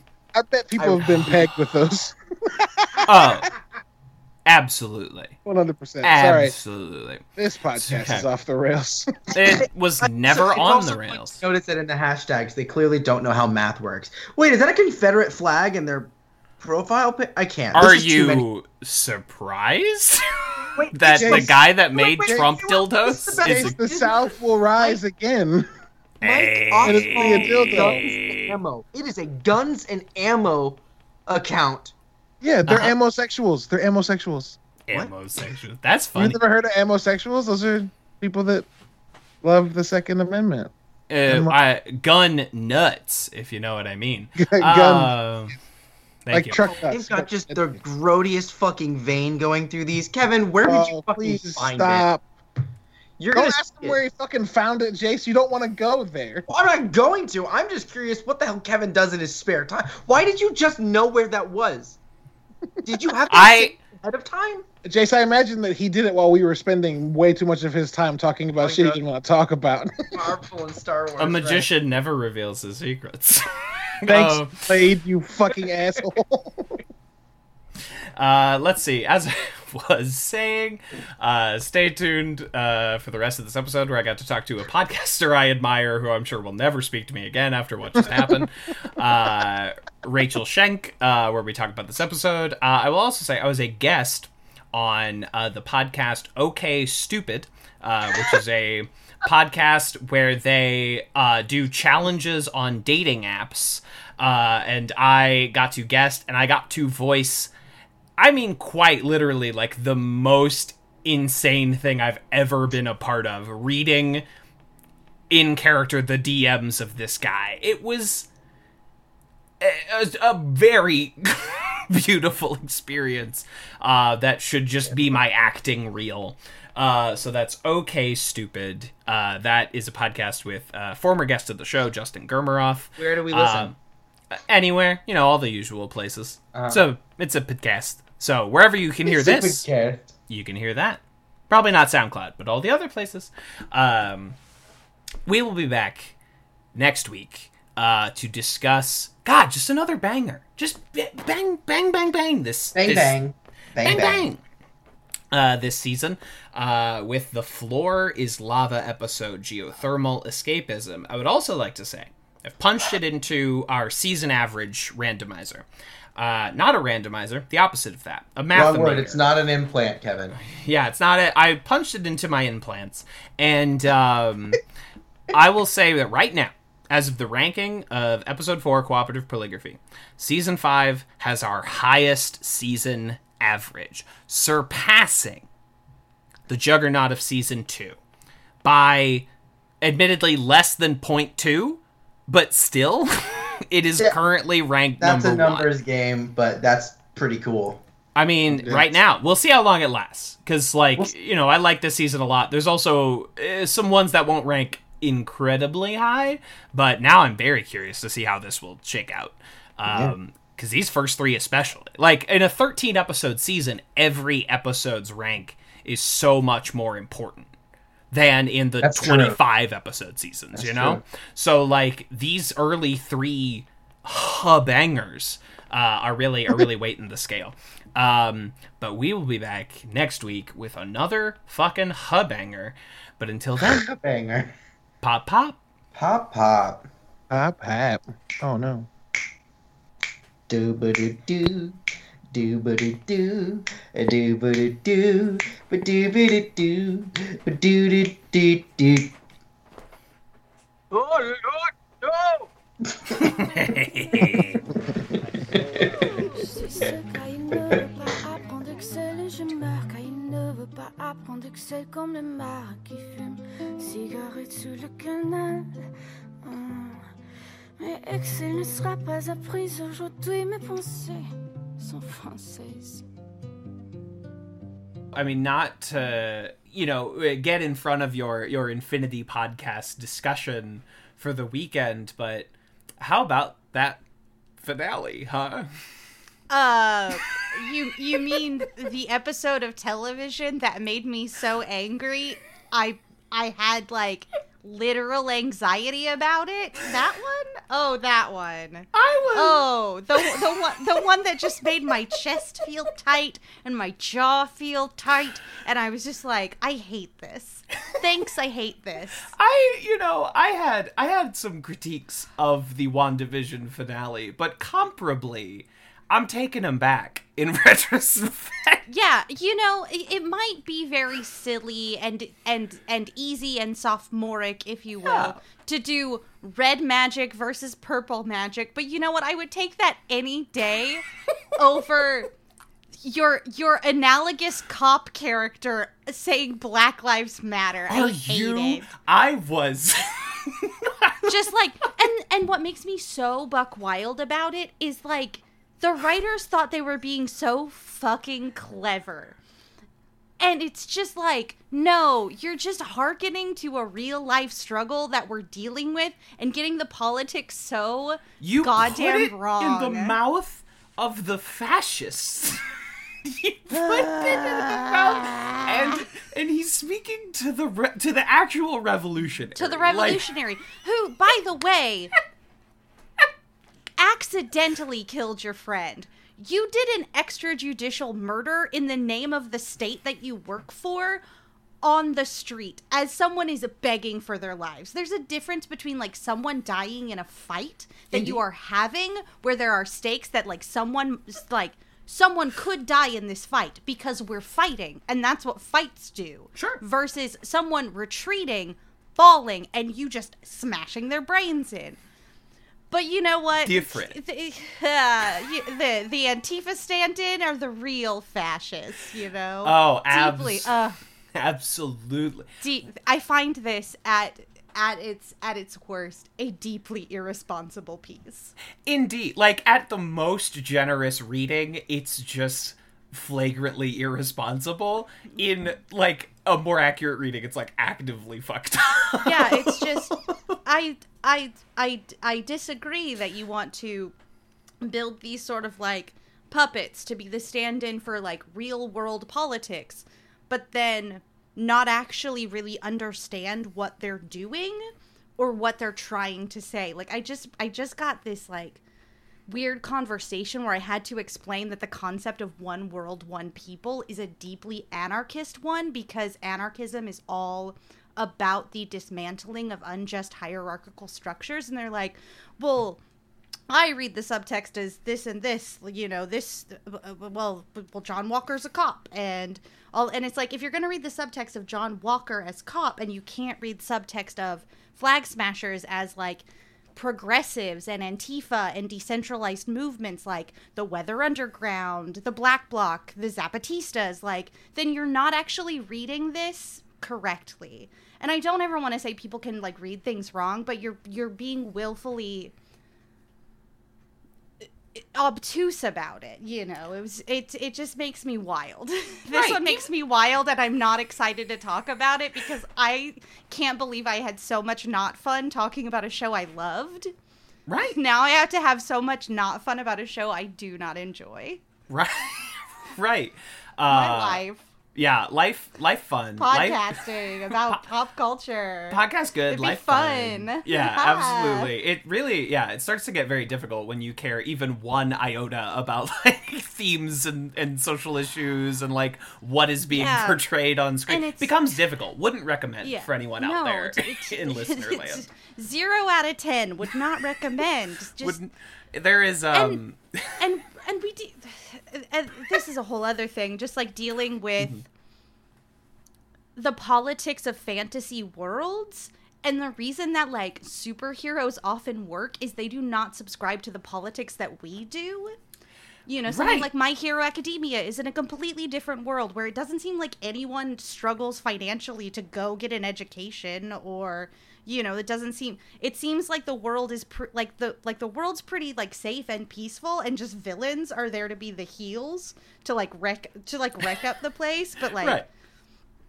you know we Yeah. it, it's it, it's just like if you're gonna build a really political piece you need to build out your political structures but if you're going to force the audience to infuse our current poli- our political system into it you're gonna come out looking really tone deaf And quite a lot. and superhero you know i love me some superheroes. I you know read me some superhero comics every week. It's not a genre particularly well suited to combat strong social issues in a direct way. You Yes. know something like the x-men is a great version of it where it's like we are doing something that is esque of actual social issues but are not directly confronting the the the border crisis quote unquote. Like we're not we're not doing anything like that. Yeah Uh, it's and it- again it's it's a very tone deaf uh, start to your thing where it's like they they don't like borders and they love the blip.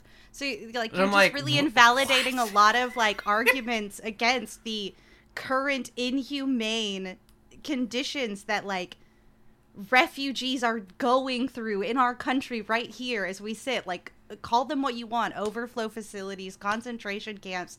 They are they are prisons for children whose only crime is fleeing the countries that we have goat fucked into madness. Exactly. And and to like i'm sorry but like spider-man is not equipped to handle something like that no He's a little boy with webs, you know? Like the guy with the metal gun arm is like maybe not the best social analog to, No. to any of these real life groups of people. And where it gets Yeah. into trouble is like, oh, the X-Men are doing the legacy virus, which is just AIDS. You know, it's it's not even like subtle about it and it's happening at exactly the same time and that's where you're like I get what you were maybe trying to do, but this is this is in poor taste. I, ca- I cannot believe that a that a cartoon on Cartoon Network for children understands how to deal with issues smartly and not treat your audience like they're dumb. Like Steven Universe deals with the ideas of grief and loss and like trans acceptance and sapphic love and it's just like all of this is in this show and no one has to feel stupid if they don't like find it the first time like but then you go back and you're just like oh geez like we're doing it's so much and you feel you know you don't feel pandered to you don't feel like someone's trying to like over or under explain anything it's just like you get it you know. Absolutely. And you're you're weaving those things as as part of a piece. It's these things where it works in layers where like I don't know, when I talk about the Lego movie, I'm like on the surface level, the Lego movie is like a, a perfect piece of populist art, right? If you want to read no themes into it, it's Yeah. still perfectly enjoyable. And then you dive deeper and you're like, actually, this is about the nature of making art in the studio system and how sometimes you have to smuggle good ideas inside of the Lego intellectual property. Yeah, sometimes sometimes you have to hide the messaging of that uh the the pop music system is really detrimentally uh harmful to pop artists in your Josie and the Pussycats movie and like you know, it's going to be like why are all these Target ads everywhere? And it's just like because money, but also like they're here because it's just really cynical. How how much media is dictated by corporations whose only goal is to sell you Pepsi or some bullshit, you know? Right, absolutely. Like using art to sell Pepsi is like this whole it's it's a it's these these structures and it's something that like art is not suited to providing answers. Art is great at asking questions. Yeah. Art is great at getting you to like internalize things against your own processes and your own morals, but like we don't like art that that has a like strong preachy message and what is a commercial if not a strong preachy message like what is a commercial like buy pepsi is not a subtle piece of art Join the no, join the conversation. It's us, Pepsi. uh right and lord it, the history of cops in pepsi ads uh maybe maybe don't want to drag that one back up Ugh. They're just they're just everywhere.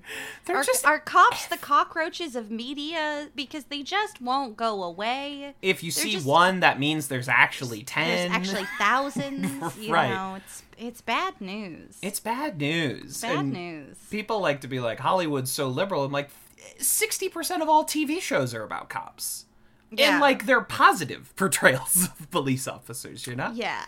Ugh. Ugh. Don't Sorry. ever watch. Don't, What a fun like, way. Oh, don't ever watch Running Scared. It'll ruin you. Oh, I mean, it, you know, I like Billy Crystal, I like Gregory Hines, but I'm also like, ah, babe, do I need more?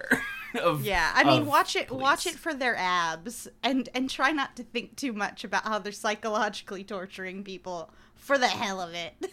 right? Because Exactly. they can, because they're cops and they can. Well, And it's so cool. Right, Running Scared fun. is is an '80s flick, right? And like Yeah. that that decade has basically become uh, as a as a era of cinema kind of like unwatchable with like any sort of lens you're running through it, you know? Yeah. uh, in a way, you'd be shocked when you watch like 70s movies and see like how progressive they are compared to 80s movies. It was like this horrible regression that happened. Like we took a big cane and yanked social progress like back off stage for a Oh yeah, while. and it's weirdly cyclical because you can go back even further to like movies when movies were first being made as like this thing, like what were, what was being made without the Hays Code, bef- like in the mm-hmm. 1930s, and then into the Hays Code, like the staggering difference of what you could literally look at. Absolutely. I mean, the first movies.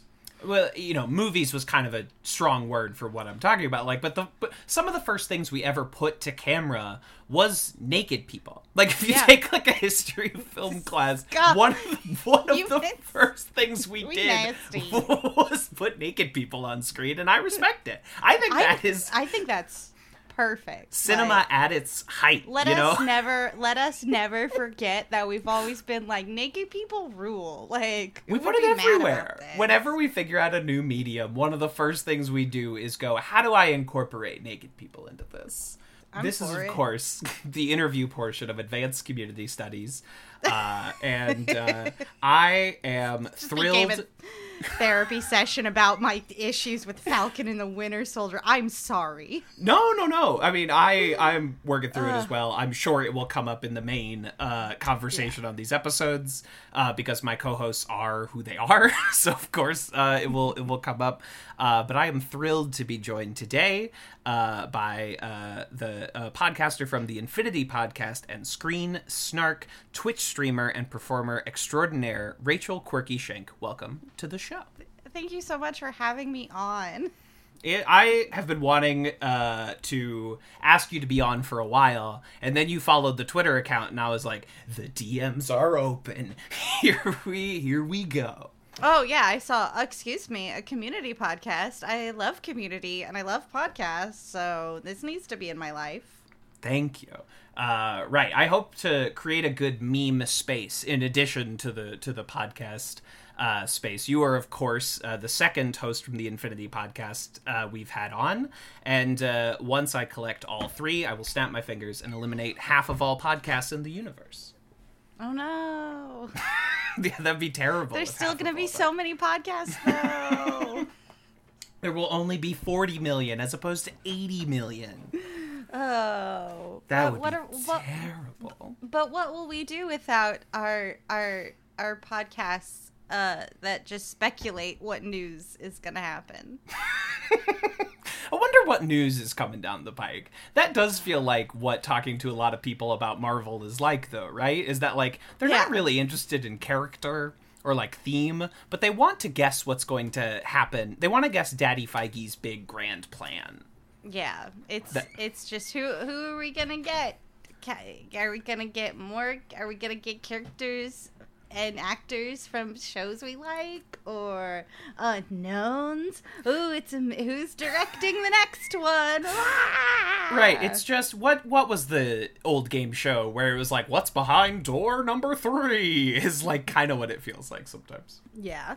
Absolutely. Uh, I, I hope one day we do get off this ride. As much as I love my podcast about comics and media and stuff, but it's tiring.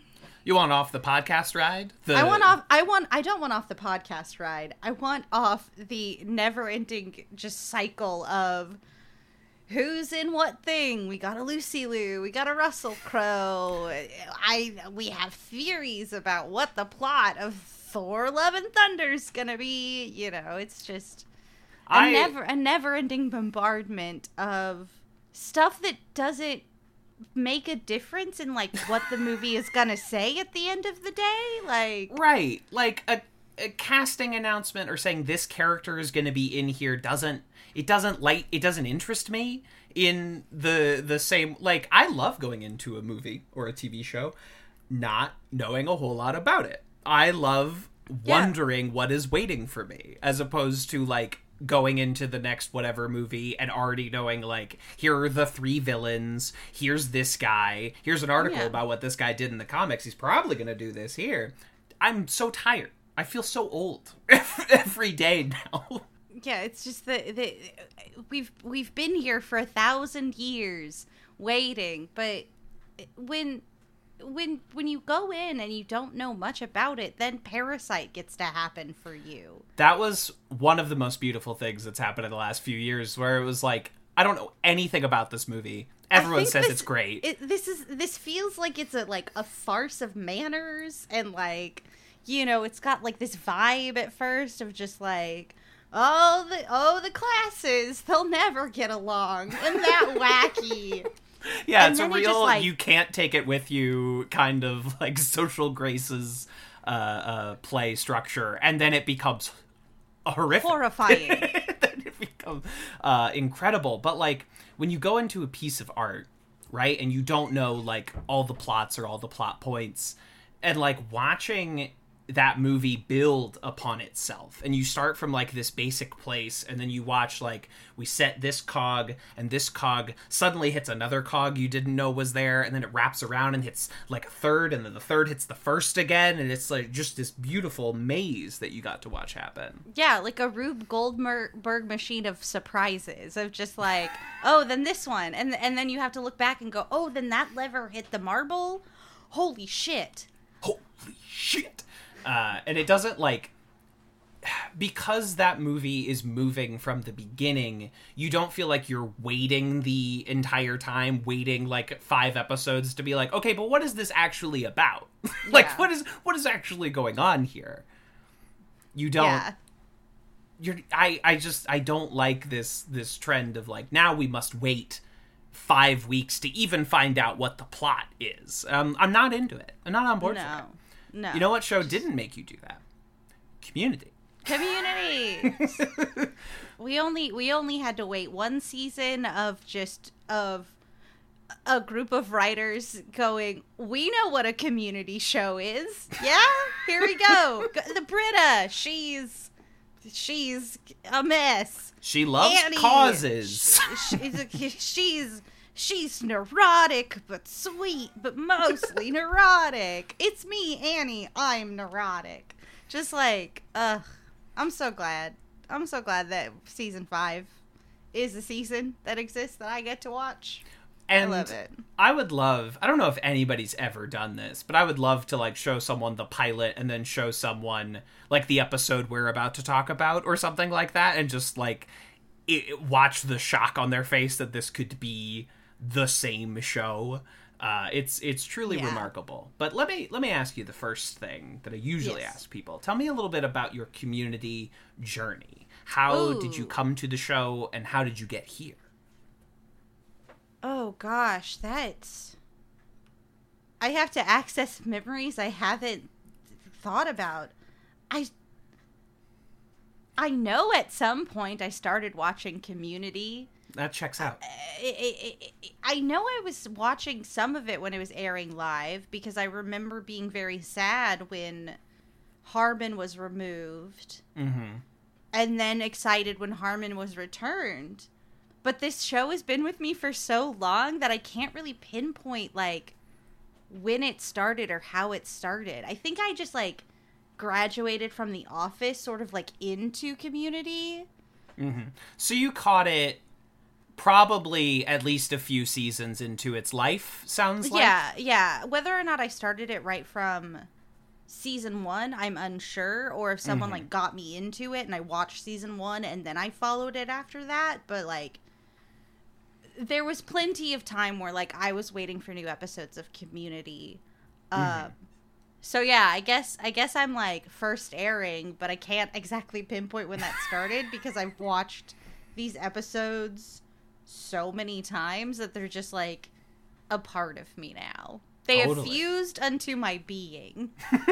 yeah, absolutely. Right. Now you have so many sense memories like attached to them and you might remember like, "Oh, I was with this person and I talked about this joke." But then this same episode, I was with this other person, and and these people have never met. Yeah. So yeah. Community is the show that is most the litmus test of media doesn't change, but you do. Because, like, the person I was when I was first watching Community is not the person that I am now when I rewatch it. You know, it's like I was a, a different person with a different friend group, and like we we we latched onto different jokes. Then now, when I'm really thinking of it more of like this piece that like an artist is really expressing their love of genre, their love of absurdity. You know, it's right. it's no. it's I'm soul bound to Community. this is my soul sword, and I pull it from my Like- chest when it is required. Just That's go, just go full Rose Bride, revolutionary girl Utena. Just pull that sword right out of my chest. Here it is. absolutely yes, Yeah. precisely right. And it because right there is that like, I mean that's I guess all art is that like because the audience is a part of it, your relationship to it and what you think works and what you think doesn't is going to change and vary. So like, even just in the last year, I found myself much more appreciating like the second half of season five. Like after after donald glover leaves i remember the first time watching it and i'm like this is pretty rough. I don't think they like know what they're doing now. And revisiting it lately after uh, a little while away i was like these are interesting episodes. Like the the resolution at the end of like advanced advanced dungeons and dragons where it's like a father and son are not getting along. Like their relationship is not healed but they're finally doing something together Yeah. that they've never done feels so profound to me in a way it did not even a few years ago you know Yeah, it's just like the the enormity of a first step toward toward healing. It's great. Season 5. I love it. I love I love all of these beautiful children. I love them all for different reasons. Mm-hmm. Season four, I would I would just like put on perma grounding though, like e- even even more so than the Yahoo season, because at least the Yahoo season is just like we're just trying to wrap it up, y'all. We're just working on it, and like Paget Brewster's there, and I can't Love be it. mad. Yeah, Paget's 'cause- there, Keith's there, and like, you know, it's a little shaggy, it's a little rougher around the edges, but it's also like weird and experimental in interesting ways. Yeah. The dean is basically the co-lead at that point, which I'm not mad about because he's phenomenal. Yeah, Jim Rash is amazing. It's just it's it's it's a show that weirdly like tried to do the thing that like your friends or your Seinfelds end up doing where like characters end up becoming caricature. And I mm-hmm. think something about like the kind of weird lottery of characters leaving, they had to sort of like not do that because archetypes work best with other archetypes to bounce off of. So like if you mm-hmm. lose an archetype, then you kind of have to rebuild and it feels like this plucky show was just like, okay, how how does this energy change now? Right. if we sub if we sub out clueless old guy for really mean old guy, like It's- how does yeah. that change the dynamic of the show? Yeah, it's Uh, just theater class 101 when you when you start the discussion of how different entities in a room change the energy of the space. Like you could have Mrs. Lind and um who's the lead of a doll's house just sitting there and then her Ah. hus and her husband comes in and the energy changes, you know, like that's kind of what was so exciting because we weren't we weren't in a comfortable space. Like we we lose we lose Chevy, then we lose uh Donald Glover, you know, and like one by one, sort of like this weird like graduation is happening, so you can't really like heighten anyone to meet anyone else. You kind of have to say like, well, we have to keep it at a baseline, and that's what's really fun. But we're not talking about the Yahoo season. I'm oh, so this sorry. is go nuts. Whatever you want to talk about is completely. I am perhaps the Yahoo season's biggest defender. Um, I think that is. I mean, one again, Paget Brewster and Keith David, and Paget does f- five of the funniest things I've ever seen in that season. Yeah. Uh, and Keith then does the next five funniest things I've ever seen. You know, it's it's it's interesting and and formally it goes into like weird places about like well, eh, there's that episode where the dean comes out as gay, comes out quote unquote as gay, and is like comes out as essentially one seventh of what he is, you know. And if and if uh, sexuality is a magic show and being gay is a rabbit out of a hat, I'm one of those never-ending handkerchiefs, right? Like that that sort of bit, and then like and and the school board is sort of propping him up as oh look at our gay guy. We have a gay look at look at him. Look Yeah. at how progressive we are. Uh and then jeff is like well that's a i mean that's a form of progress. It's like a very like limited structural form of progress but uh and and the way that that like weighs on someone it it's interesting. That's all i'll say Yeah, it, it, it's it's the idea of like being the best blank because you're the only blank in the room. You mm-hmm. know, like suddenly having this weird pressure to be like I have to be the bastion for my identity because I happen to be the only one here.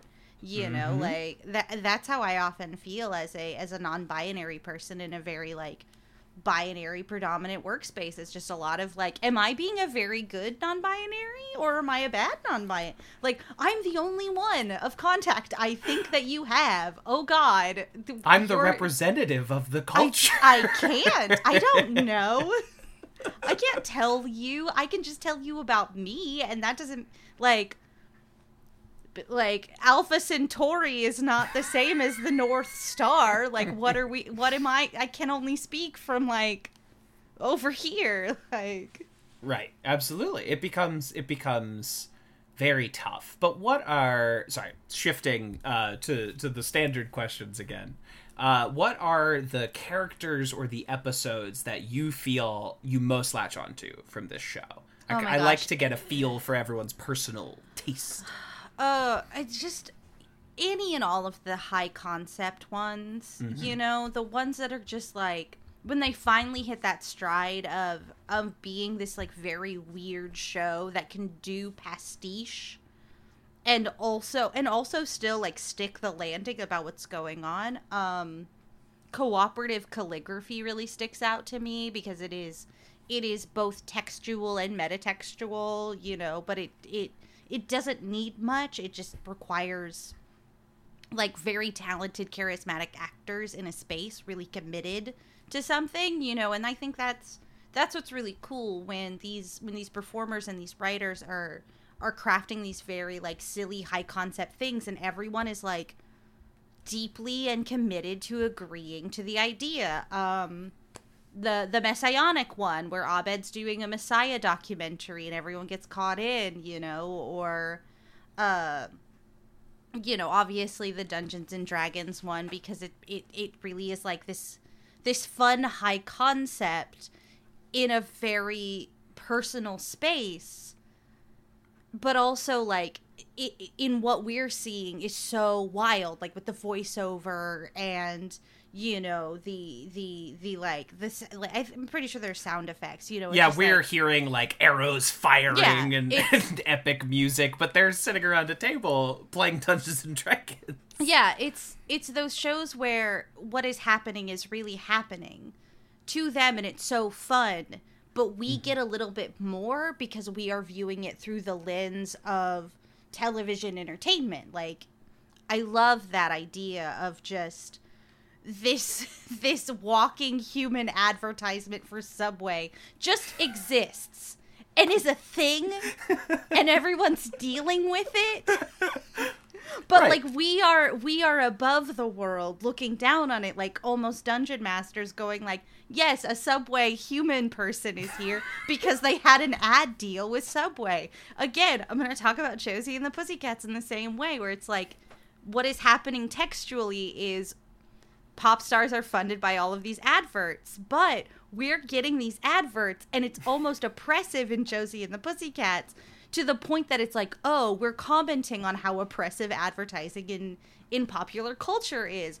Holy socks, you know, like these like peeling layers of just stuff happening within stuff.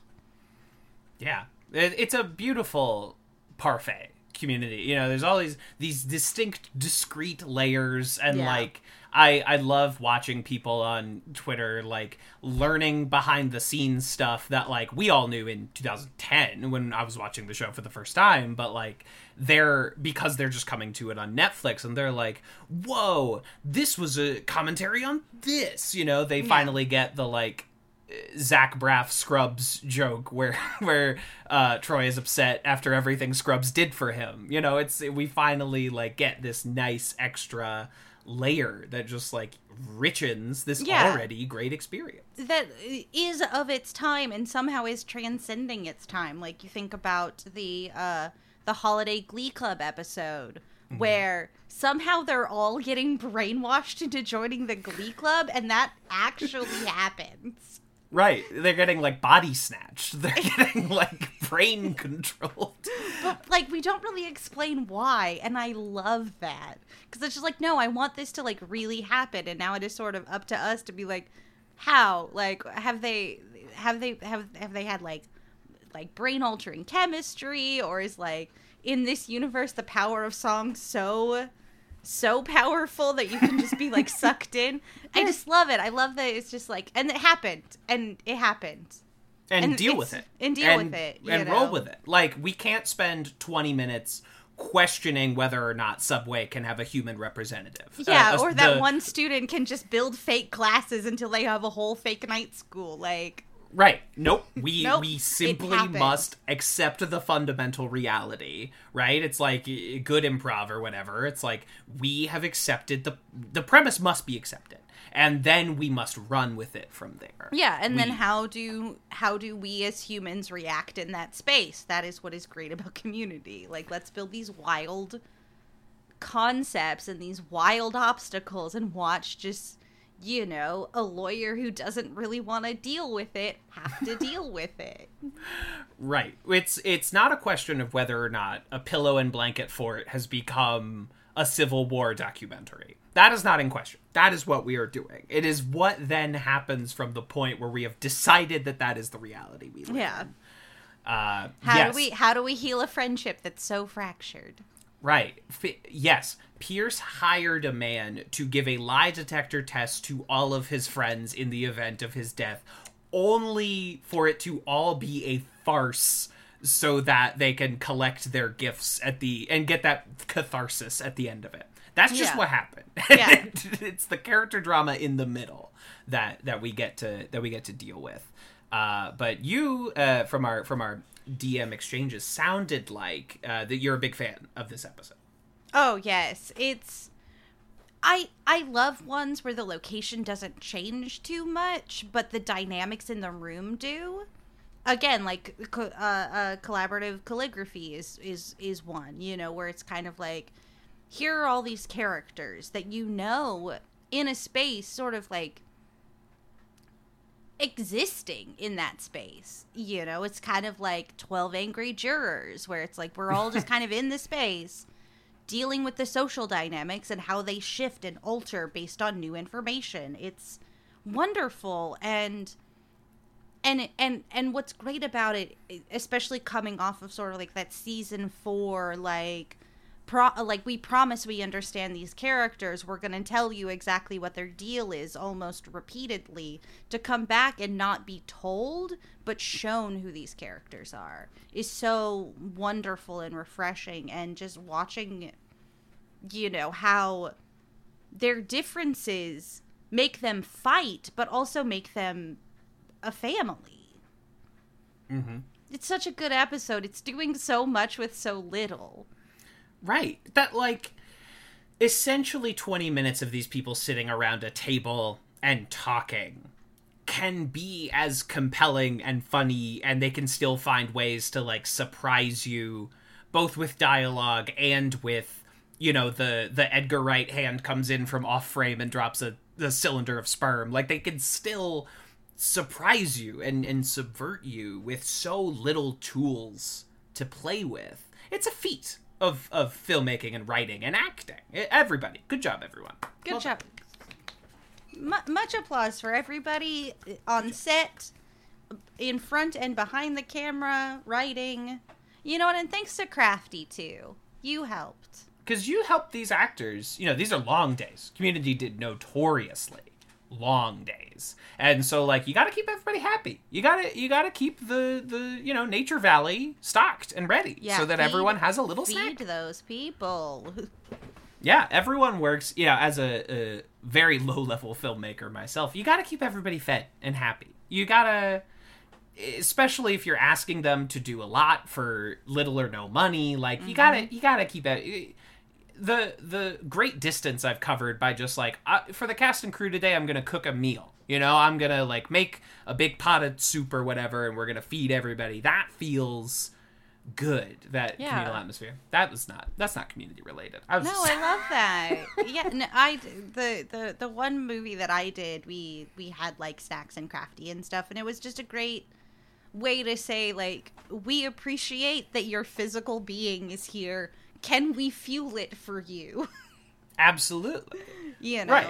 because nobody's getting rich off of the level that you and I are at. Uh, Yeah. you know, uh, and the most I've ever felt disrespected is that like if I'm on a set and the cast, the the, the people in charge have not seemed to put any thought into whether or not I get to eat today. That feels disrespectful. yeah. You got to take care of your people. Take care of your people. Uh, yeah. ridiculous. Even if you're Pierce and you died of dehydration from filling up six cylinders for your for your for your bequeathment. I love beque- that. That's so genius. Just like bringing it back. Like he died filling these vials for when he died, so he could give you these vials. It's it's perfect. it becomes Ugh. like a, a a like death note question of like okay so you're selling half of the rest of your life so there's some idea of like when you're gonna die just in if if everything goes as it's going uh it it raises a lot of interesting questions uh, how Yeah. long were those vials around you know i guess how long was he intending to keep them around? I suppose would be the the more the pertinent question Yeah. because we know they're fresh. yeah, because that's how he died. That's how he died, right? Maybe it's because everybody else got one, or because it's an old man's semen. but I don't feel very, very whelmed. Uh, yeah, it's it's uh, what a what a beautiful uh, uh, Yeah. piece of work. You got Walton Goggins in there. You got Uh, the Goggins. The Goggins, an important. I stand the Goggins very much. Oh, absolutely. Uh, and It- just the, I I I just love what his energy does to a space. You know, I'm talking a lot mm-hmm. about like actors and energies and spaces, but like him in the episode and him post credits is both like this beautiful, just like wild raw energy of just like you know like you you don't think of him as the like polygraph administrator as this kind of wild force but just the idea that this human being is truly sitting here being like are you gay? Are you sure? Are you sure sure? Gay murder says what? You know just like that. I've been instructed to say that that means you're gay. instructed to s- and it's just it's that's wild. That he's he knows the like the prestige at the end like he knows it's all coming and that he's like keeping it tamped down. You get both settings on the goggins style Yeah. in this episode. Because you get like a restrained ant-man and the wasp goggins but then they let you go justified hateful eight goggins. We get to we get to tur- crank that dial. Vice principals goggins. We get Yeah. at the end which i appreciate. Yeah good good great use of the goggins and also somehow still being this kind of like emotional representative of pierce saying goodbye you know Right. it's there, there's he can- just so much that just there's this subtle way and i don't know if it's just the way i'm reading it but i feel like there's just this way he changes his voice ever so slightly when we get to the the actual bequeathals and and he gets to say like annie did you know you were my favorite or abed do you know that you're insane and nothing you said ever nothing you made said any sense sense.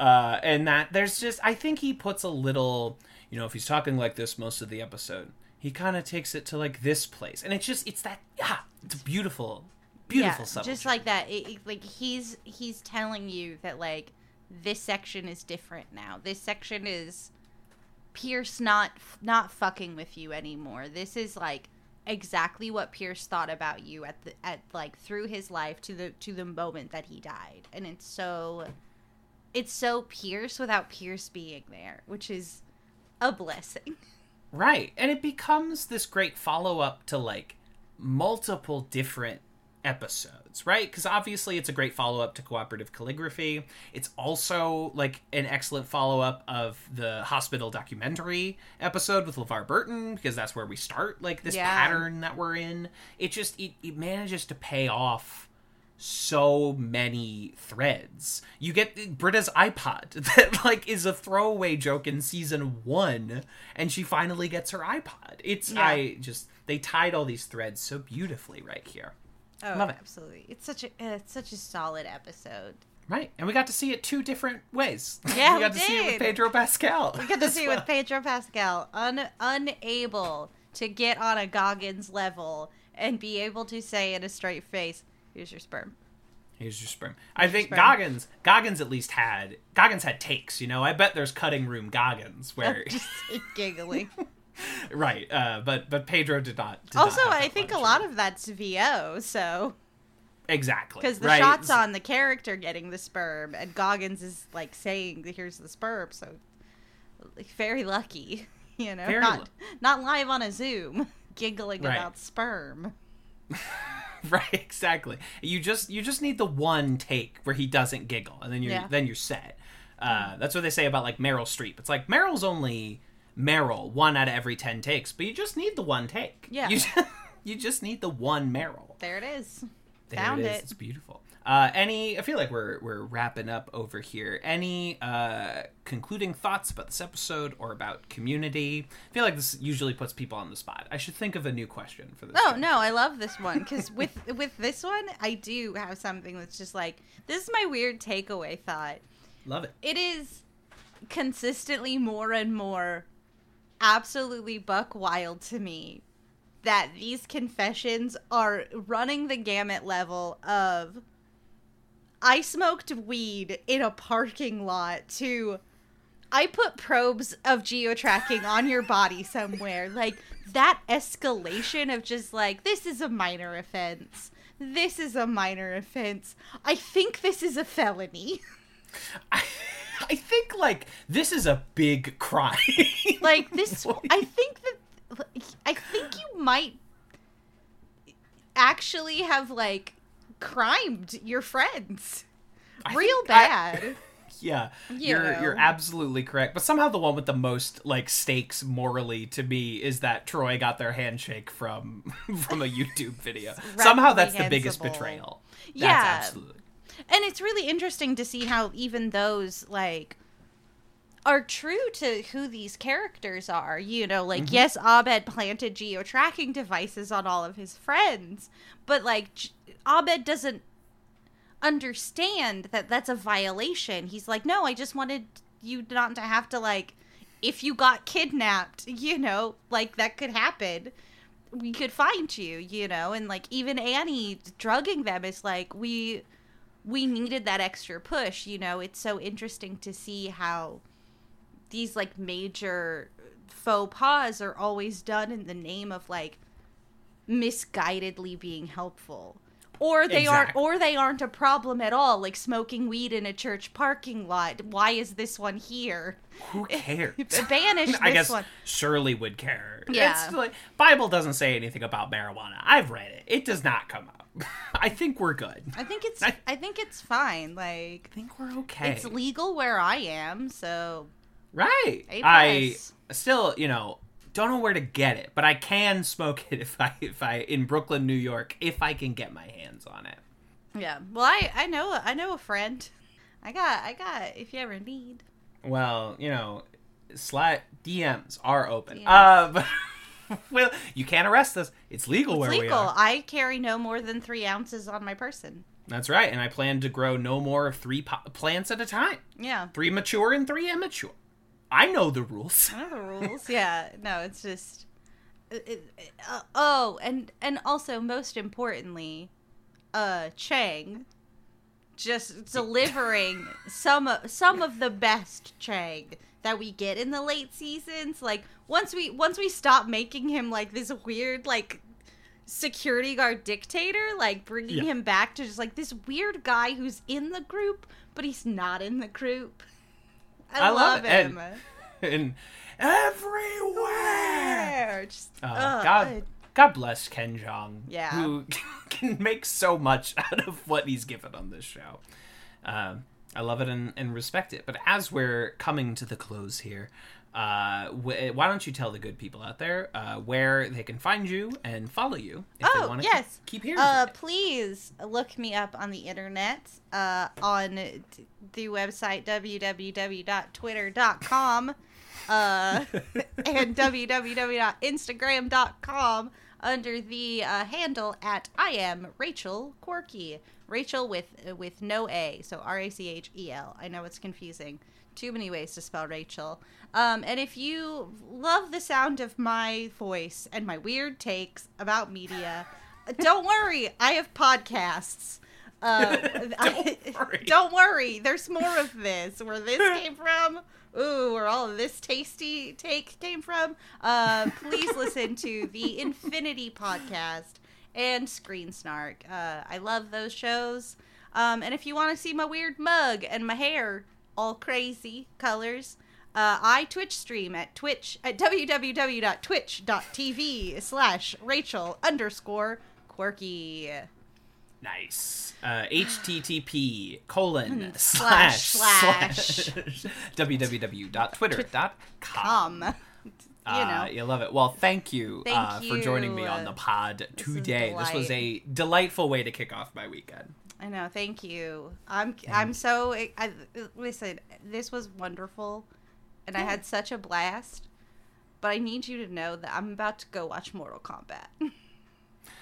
Oh, you gotta go. No, no, no. Please go go watch Mortal Kombat. I'm sneaking that in at some point this week. Yeah, no, no, no. Because I, I- simply must. oh uh, yeah, I'm watching it with my acapella group. I'm in an acapella group. We're called Choirfly. I always forget that I'm in an acapella group. Surprise. Uh, You gotta go watch Mortal Kombat. The guy, he throws ice out of his hands. Great film, masterpiece. Uh, chef's kiss. All right. Well, thank you.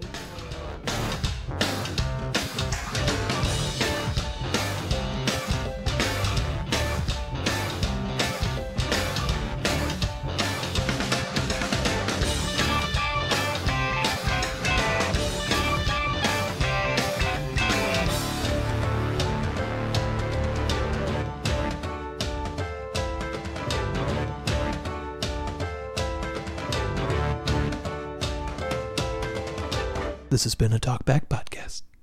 That was quite a show. Very entertaining.